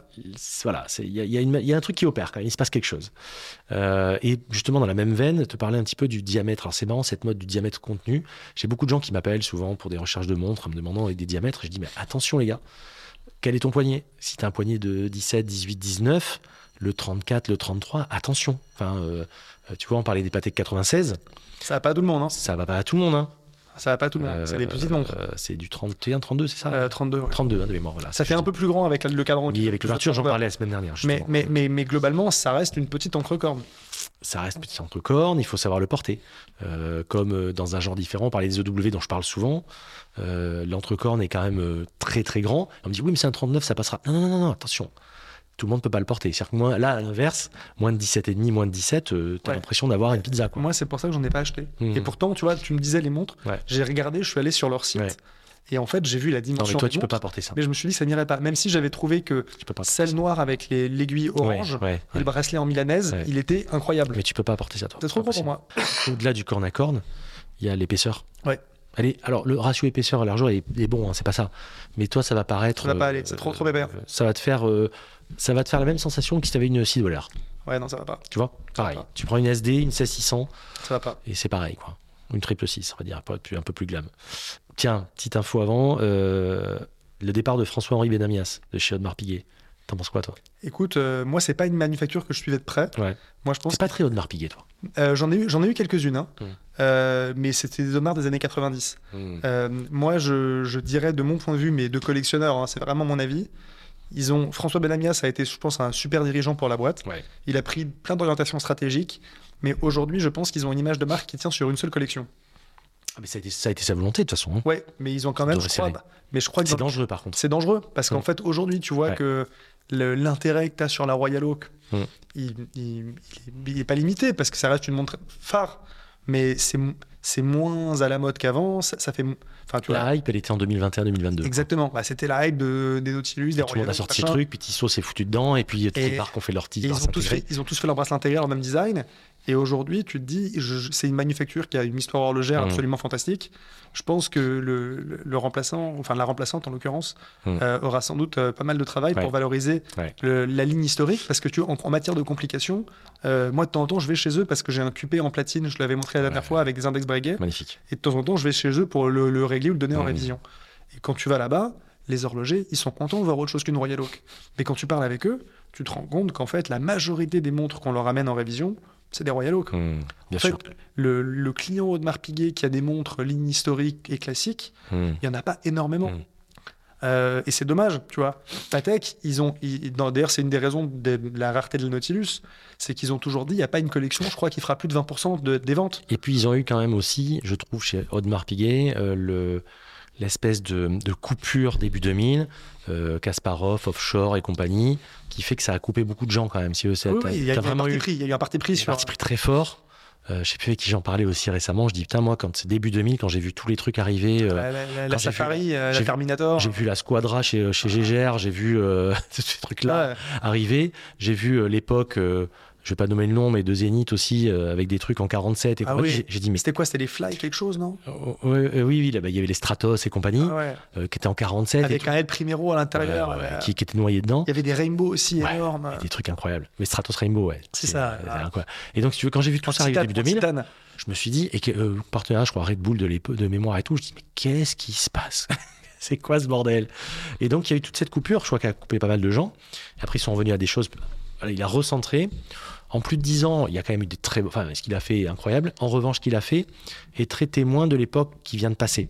Donc, en fait, j'ai l'impression qu'elle démarre presque avec une feuille blanche après lui, en fait. Tu comprends Ouais, j'ai l'impression aussi. tu vois? C'est-à-dire qu'elle peut pas tirer le chewing-gum encore ou l'élastique euh, de la tendance. Il faut vraiment repartir à zéro parce que les collabs Marvel et compagnie, on, on- j'ai le sentiment, mais je peux me tromper, qu'on est un peu sorti de ces trucs-là maintenant. Quoi. Moi, moi, tu vois, ce que je trouve euh, fantastique chez. euh, Enfin, dans deux marques, Mm. c'est Patek et Porsche. Ouais. C'est qu'une 911 et les lignes de Patek, Mm. quand tu prends les premières versions des années 50-60 et la version euh, 2023 Tout à ou fait. 2024, c'est le même dessin. C'est vrai. Et en fait, il y a une. il y a- Mais tu l'as aussi chez Omega avec la Speed ou la Seamaster. Hein. Tu as une continuité dans le designer Mm. 2024. Mm. Je sais pas si c'est du respect, de la conscience professionnelle, tu l'appelles comme tu veux, Ouais, mais il y a cette volonté de récupérer les codes Mm. et de continuer ce qui a fait le charme du début. tout à fait. Et ça crée, tu vois, on parlait tout à l'heure d'âme et de légitimité, ça crée une âme quand t'es client. Mm. D'ailleurs, quand tu prends ces deux marques, c'est deux produits qui Ouais. décodent peu. Ça crée une ligne et cette, ligne- cette ligne n'a jamais été rompue. surtout. Exactement. Et, et chez Audemars, t'as l'impression qu'il y a eu beaucoup de designers. Il y a toujours des codes historiques avec Mm. la première Royal Oak. Mais en fait, si tu dis c'est quoi en dehors des Royal Oak les autres lignes produits, et est-ce que tu arrives à visualiser le modèle historique des Mm. années 50 et 60 La Absolument plupart pas. des gens ne sauront pas. sauront pas. Euh, Et c'est très dangereux. Et pourtant, ça- un- ce resserrement autour de la Royal Oak, ça a été vendu, ça a été voulu. Alors en plus, il a resserré aussi les, les- les canaux de distribution. Ouais. Euh, aussi, par rapport aux détaillants, euh, j'avais lu qu'il voulait vendre, pour, pour éviter le, le- le- le goulet d'étranglement, euh, 35% des nouveaux modèles à des clients de la marque. Pourquoi pas Après, ça fait 65% de, de, de- de captifs, hein, donc c'est bien, hein, tant mieux. Mais euh, voilà, je, je- euh, à voir comment ça va évoluer. Je sais pas. Moi, je suis un petit peu. alors, Moi, je suis curieux. Ce qu'il a fait est, alors encore une fois, euh, Mais je pense qu'en marketing, très très bien et, et ce qu'il a insufflé est incroyable. Euh, mais euh, je pense qu'elle redémarre d'une euh, repart d'une feuille blanche quasiment parce que voilà il y, a eu- il y a eu quand même des déçus plus que dans d'autres marques en fait je trouve. Et des gens enfin quand la Marvel est sortie les gens ont quand même dit attends qu'est-ce qui se passe quoi? Et les collabs et compagnie. Même si marketingment parlant c'est intéressant et ça correspond à une partie du nouveau monde entre guillemets. C'est Oui, ça Mais tu vois, exactement. Enfin, mais attention à ne pas perdre aussi l'essence et le nectar je pense que ce qui est difficile, c'est garder ton image de marque historique, c'est compliqué hein. qui est faite sur, on va dire, une certaine idée, tu vois, de l'élégance européenne, du patrimoine européen, Mm. euh, parce que tu as ce côté euh, ce maison centenaire, euh, boutique Genève, euh, Mm. Paris, Londres, comme tu as chez Cartier. Mm, mm. Et en même temps, tes clients du Nouveau Monde qui ont des codes de ça. consommation qui sont un peu différents tu sais de l'élégance feutrée. Ça me fait penser dans un genre différent, une marque, j'avoue c'est Vuitton par exemple. Je parle de la, du Maltier là, vraiment de, de Oui, la- oui.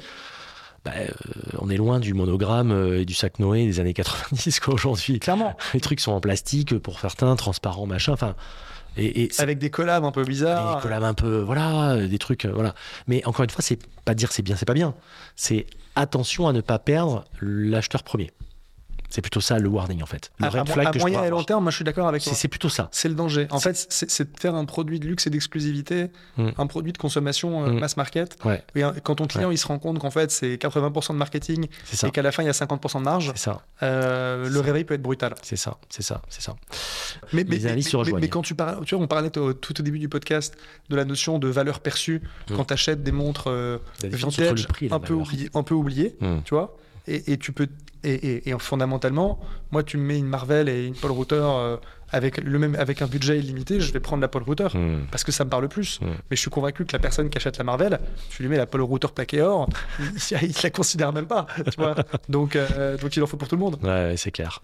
Sur la partie tarif, évolution des tarifs, alors encore une fois, c'est c'est même pas un Nostradamus, mais hausse des tarifs du neuf permanente d'un côté, J'ai du mal à voir moi si ça va continuer parce que quand tu vois que les volumes de vente ils commencent à se tarir. le fameux effet ciseau qu'on a dans l'immobilier, Ouais, sais. exactement. Parce qu'il y a un moment donné où Mm. euh, tu peux continuer à monter les tarifs, mais si tu n'as plus de clients, tu vas pas augmenter ton chiffre d'affaires. hein.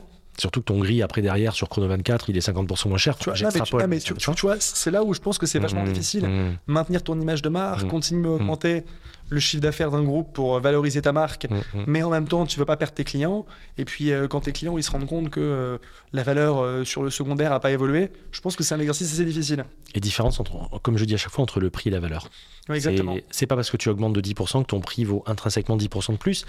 La vente de quelque chose, c'est offre et la demande, c'est à quel prix un acheteur est capable de mettre pour avoir ce bien, tout simplement. Si tu as beau le mettre à 7000 au lieu de 5000, si derrière ça se vend au gris à 5000, bah, tu, tu pourras toujours mettre 8000, hein, pourquoi pas. hein, c'est- Moi je, moi, je suis très curieux de voir les prix de la Vuitton Tambour, nouvelle série. avec on en le- parlait. tu vois, ouais, on en parlait tout à l'heure. 24. euh, prix de sortie, c'était 24 ou 24 Ouais, je enfin, crois, de exactement. Je crois que c'était ça. Ils ont doublé hein, par rapport au tarif. euh, Ouais, non, mais ouais, c'est- c'est c'est fou. C'est, j'ai rarement vu les médias autant tapiner pour montrer la Vuitton euh, que, que sur un modèle. hein. Je pense que ton expression était très bonne. Ah, c'est, c'est, Ouais. c'était, le, c'était le club des michetonneuses, quoi. C'était Ouais, vraiment c'est incroyable. clair. Tout le monde voulait sa photo avec Bradley Cooper, quoi. Tout le monde voulait ça, tout le monde voulait son goodie, tout le monde voulait euh, euh, son petit kit presse pour mettre la photo et le machin. Mais les gars, créer de la valeur, quoi. Et si c'est pour faire le passe-plat, ça sert à rien. Euh, les grandes lignes 2024. On fait deux, trois petits Nostradamus avant de se quitter. Je te donne mon point de vue, tu me dis ce que tu en penses, d'accord? Ok, Si tu me dis si ça te va. Pour moi, les grandes tendances, encore une fois, c'est poursuite et accentuation des tendances actuelles, je pense. C'est-à-dire, tassement des prix, ça va continuer à mon avis. Je pense que là, les ventes vont continuer de se tasser. Je parle des montres à plus de 2000 euros, en gros. hein. C'est-à-dire le- le- le- le- les montres chez, euh, bah, chez Omega, chez certaines marques, chez Rolex, etc. Même si la demande continue d'être là, mais il y a quand même pas mal de gens qui se sont détournés de ça. Euh, succès du vintage grandissant, donc des prix qui vont monter de leur côté. Euh, les enchères grandissantes aussi, parce que les gens commencent à comprendre et à se déculpabiliser, à, vulgariser ça dans le bon sens du terme. Donc je pense que le succès du vintage n'y est pas étranger. Enfin, j'avais fait un, épisode chez l'Atelier du Temps. Euh, bah là, la semaine dernière, chez Vintage Watch Story, où on voit qu'on peut se faire plaisir à des prix corrects, avec des pièces qui ont une histoire, avec des pièces qui ont un charme fou que tu retrouves pas sur du neuf. Euh, le succès grandissant du moins de 3000 et des, et des indépendants. Enfin, on se rend compte que il y, a une- il y a une vraie demande par rapport à ça. Enfin, je sais pas ce que tu en penses. Euh, le boom des reissues, c'est-à-dire des, des sorties des modèles historiques qui vont continuer encore une fois, mais même si les mecs tirent sur la corde à mort. Et enfin, une coagulation de la distribution. C'est une distribution qui se resserre largement. Qu'est-ce que tu penses de tout ça? Alors, on a- tu ne l'as pas dit avant, moi je suis d'accord sur absolument tout. Euh, moi je, je pense qu'effectivement, euh, ça va être de plus en plus compliqué de vendre des trucs euh, chers parce que la clientèle se Mhm. tarie et se rend compte de la différence entre prix et valeur perçue. Exactement. Le vintage va continuer, même si, pour avoir vu, tu vois, l'actualité de ces derniers mois, il y a des prix qui étaient montés très haut sur du vintage. Et je pense Mhm. qu'il va peut-être avoir une correction de valeur sur quelques pièces. On l'a vu déjà récemment sur les Rolex vintage. Oui, On peut pas Ouais. exclure que ça continue parce que les prix Ouais. étaient montés très haut. c'est vrai. Et la réalité, c'est à un moment donné, il y a beaucoup d'argent qui allait dans les montres parce que les taux d'intérêt étaient bas. Et il y a plein de gens qui avaient pas mal d'argent. Crypto et compagnie aussi, Ouais, etc. crypto et compagnie. Enfin, on n'est pas là pour faire de la macroéconomie, mais tu avais Non, plein de non. phénomènes qui faisaient que des gens pouvaient dire c'est pas con de mettre de l'argent en montre. Aujourd'hui, tu as, plein de placements alternatifs, y compris de l'obligataire de qualité qui te rapporte 5% par an. Donc, ta petite enveloppe pour acheter des montres, que tu aies une fortune Les mecs, c'était 200, S&P 300, 500 ou acheter Rolex. exactement. Tu as bien en gros, en, gros, tu vois, tu as, une allocation différente, donc il y a moins d'argent dans le marché. Mmh, mmh. Donc moi je pense que tu peux avoir des prix qui, qui corrigent, Mm. euh, y compris sur des choses vintage, mais qui resteront liquides à moyen terme. Mmh, mmh, mmh. Et, et après sur ce que tu as évoqué sur le marché du neuf et la distribution, moi je crois beaucoup aux indépendants. Euh, parce que oui, effectivement, c'est une tendance, c'est une sorte de recherche, tu vois, d'authenticité, de qualité-prix, être proche de la personne qui a créé le produit. C'est idiot, mais quand tu vois un indépendant, il y a moins de marketing que quand tu as face à toi un groupe multinational qui a un Mmh. corner de vente Mmh. dans tous les aéroports du monde. C'est vrai. Vois, on en avait parlé euh, quand, au premier podcast. Moi, ce que je déteste dans une partie de l'horlogerie, c'est me dire que tu peux acheter la même montre dans tous les aéroports du monde internationaux. Tu vois, parce que pour moi, Ouais. quand, quand un truc exclusivité haut de gamme qui est Mm. censé être un produit artisanal, parce que c'est ça à la base la haute C'est ça le luxe. C'est ça le luxe. Elle est vendue dans un aéroport euh, en duty free. J'ai du mal à percevoir, tu vois, le, Je la, la philosophie. Et c'est même une Et- annihilation de tout ce qui a été mis dedans finalement. Totalement. Quand tu vois une Blancpain, justement, bah, je t'avais montré la Batiscaf par exemple, qui est dans un aéroport, je sais plus où c'était. Bah, tu dis merde, Tu les, te dis, les euh, mecs ont mis, les mecs ont mis du, du savoir-faire, de la tradition, du- du- de l'art horloger et elles se retrouvent dans une putain de vitrine par En- en une face- chance sur deux d'un mec qui, qui sait même pas ce qu'il vend. En face d'un 747, tu vois, et, Avec et- un gars pressé en face qui essaye comme ça. Et il y a des centaines d'heures de travail d'un horloger dans la vallée de la Joue pour la monter, tu vois. Ouais, ouais, ouais. avec les indépendants Il y a deux réalités qui se percutent en fait. qui se percutent. Mm. Vois, bah, c'est, enfin, c'est Mm. le rapport entre euh, la mondialisation et l'artisanat qui sont, dans- C'est qui vrai. sont en fait euh, en plein choc A- avec, avec les indépendants. Tu reviens à l'essence même Mm. de l'artisanat, d'être équation. créateur, et en fait, tu as le sentiment d'en avoir plus pour ton argent. Tu sais, beaucoup, moi j'ai fait beaucoup d'épisodes avec des indépendants et euh, le plus grand plaisir des auditeurs et clients maintenant de certaines marques, ça a été de pouvoir converser, d'appeler les, les, les mecs. Mais c'est quand ils vont euh, chez Serica, quand ils vont voir, quand ils appellent les OW, quand ils appellent d'autres marques, peu importe, c'est pas. Et qui peuvent parler avec les personnes, du, dé- chez Beaubleu, etc. etc. Enfin, c'est énorme quand même. Ouais, mais je pense que quand toi, tu es horloger indépendant, tu es très fier aussi de parler à tes Bien clients. sûr. Et quand tu vas dépenser de l'argent, si on te dit Mm. on est une petite manufacture, on pourra vous livrer dans deux ans, on est sincèrement désolé, Ouais. c'est autre chose de dire vous êtes déjà client chez nous, désolé monsieur, c'est 10 ans de liste d'attente.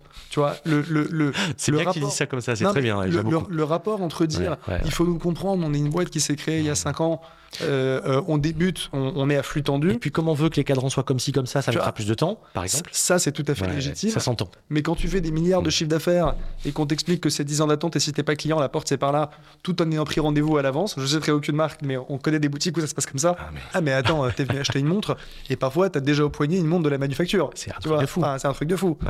Euh, Ouais. euh, je te montrerai après, il y a une manufacture avec qui j'envoie des textos, je suis sur liste d'attente. La directrice de la boutique ne me répond pas à mes messages euh, en disant où on est. Donc je suis sur liste d'attente, on ne répond pas pour savoir où que- j'en suis. Tu vois, moi il y, a- il y a des maisons de luxe où j'allais avant dans lesquelles je vais plus parce que l'expérience client, elle est pas au niveau que c'était avant et j'ai Mm. pas envie de payer un truc cher pour avoir un service pas bon. C'est ça, c'est ça. C'est ça, c'est ça, Euh, exactement ça. et, ça rejoint ton dernier point qui était le réseau de plus en plus euh, Coagulé, en fait. coagulé Mm. et fait par les marques. Mm. Et quand tu allais chez un AD, Mm. t'avais pas ça avant. Mm. Parce qu'un AD, c'est un commerçant de, sans mauvais jeu de mots, c'est un commerçant de quartier Ouais, tout à fait. Tu vois Mais dans le bon sens Euh, du terme, dans le bon sens du terme. sûr. qui est là pour développer sa clientèle. Alors, il y en a quelques-uns qui ont poussé le truc en disant tu m'achètes toute celle-là et tu auras ta Rolex, mais ça, tu vois, c'est un autre débat. Mais il était là pour répondre Ouais, à une ouais, demande vrai, et c'était son métier de commerçant Mm. de voir s'il a face à lui un acheteur sérieux, pas Mm. sérieux, un mec qui se balade ou quelqu'un qui aime vraiment les montres. Et en fait, bah, il développait la relation commerciale. T'as pas un AD qui Mm. distribuait Audemars, Rolex et Patek qui aurait dit si vous n'avez pas rendez-vous, vous rentrez pas chez moi. hein. Tu te rends compte C'est du délire. hein. Ils auraient trouvé une solution pour Non, gérer les flux, attendre C'est dehors. du délire. Tu vois, c'est du délire. Quand tu vois que à, à Audemars, pour pas les citer, justement, tu avais euh, euh, Gaulet et Janta qui disposaient en 72 les, les, les Royal Oak dans la vitrine avec quelques exemplaires en priant pour que les mecs achètent les montres. Et tu parlais directement au designer de la marque. On revient de loin. Et 50 ans après, tu as des mecs qui te, qui te qui t'éconduisent et te foutent euh, quasiment dehors. Alors que tu es venu acheter une montre à 20 000 balles, quoi. T'as Enfin, déjà- tu vois tu que je 30 000. veux dire? Non, je dis 20 000, Ouais. je suis gentil, tu vois, en plus. T'as déjà parlé, alors chez Audemars et Patek, c'est un peu différent. Mais quand tu vas dans les boutiques plutôt Richemont, Mmh. essaie de parler un peu horlogerie avec les vendeurs. Oui, Or, euh, le descriptif technique de la montre oui, bien sûr, bien sûr, hors les specs. Or, les specs, tu leur demandes sur une Reverso, Mhm. par exemple, depuis combien de temps la montre a été produite Oui. Euh, Est-ce qu'elle a été produite pour d'autres marques que je gère hors du catalogue, en fait. Hors du catalogue, tu vois. En, en- en juste en culture horlogère. Tu seras surpris. C'est-à-dire, C'est- à- à tes auditeurs, s'ils veulent se marrer, À, à la euh, fin. vous allez dans les boutiques Richemont ce week-end et vous faites ça. Faites ça et euh, à la fin, s'ils vous disent le numéro de la page, en fait, parce qu'ils ont pensé que c'était dans les specs, tu sais. Et, et en fait, ils, ne- ils ne savent absolument pas ce qu'ils vendent. Ouais, bon, enfin bref. Mais encore une fois, je, voilà, il faut pas se tromper dans ce qu'on dit. On n'est pas en train de se mettre en position de sachant machin. C'est pas du tout ça. C'est au contraire de dire, C'est un univers qu'on aime, des marques qu'on aime et, euh, et, et, un peu plus de légitimité. Et, ce serait... et avec euh, deux trois petites, euh, deux trois petits ajustements, on peut faire des, des merveilles. Ouais. C'est juste, c'est dans ce sens-là. Euh, Alexandre, merci pour le temps, c'était top. Écoute, c'était un plaisir de te voir. C'était cool ce format avec toi. J'ai vraiment pris beaucoup de plaisir à faire ce- cet épisode. C'était un plaisir partagé. Et ben, sûrement à bientôt alors. À bientôt. Allez, Salut ciao. Alexandre. ciao. Ciao. Nous arrivons à la fin de cet épisode. J'espère qu'il vous a plu. Si tel est le cas, je vous invite à liker, partager, commenter. Et s'il vous plaît, comme toujours, pensez à mettre une note 5 étoiles sur Apple Podcast ou Spotify par exemple. Ça ne vous prend qu'une minute et ça aide tellement la chaîne à progresser et puis ça me donne de la force. Comme d'habitude, vous pouvez me contacter par mail à l'adresse contact at démontrez-vous.com ou en DM via le compte Insta Démontrez-vous. Et n'oubliez pas de vous abonner à la chaîne YouTube. Et enfin, comme chaque vendredi, voici venu le temps de notre adage. Mais écoutez plutôt. Les gens qui veulent fortement une chose sont presque toujours bien servis par le hasard. Honoré de Balzac. Je vous laisse méditer là-dessus, je vous dis à vendredi prochain, 9h, et surtout, portez ce que vous aimez. Ciao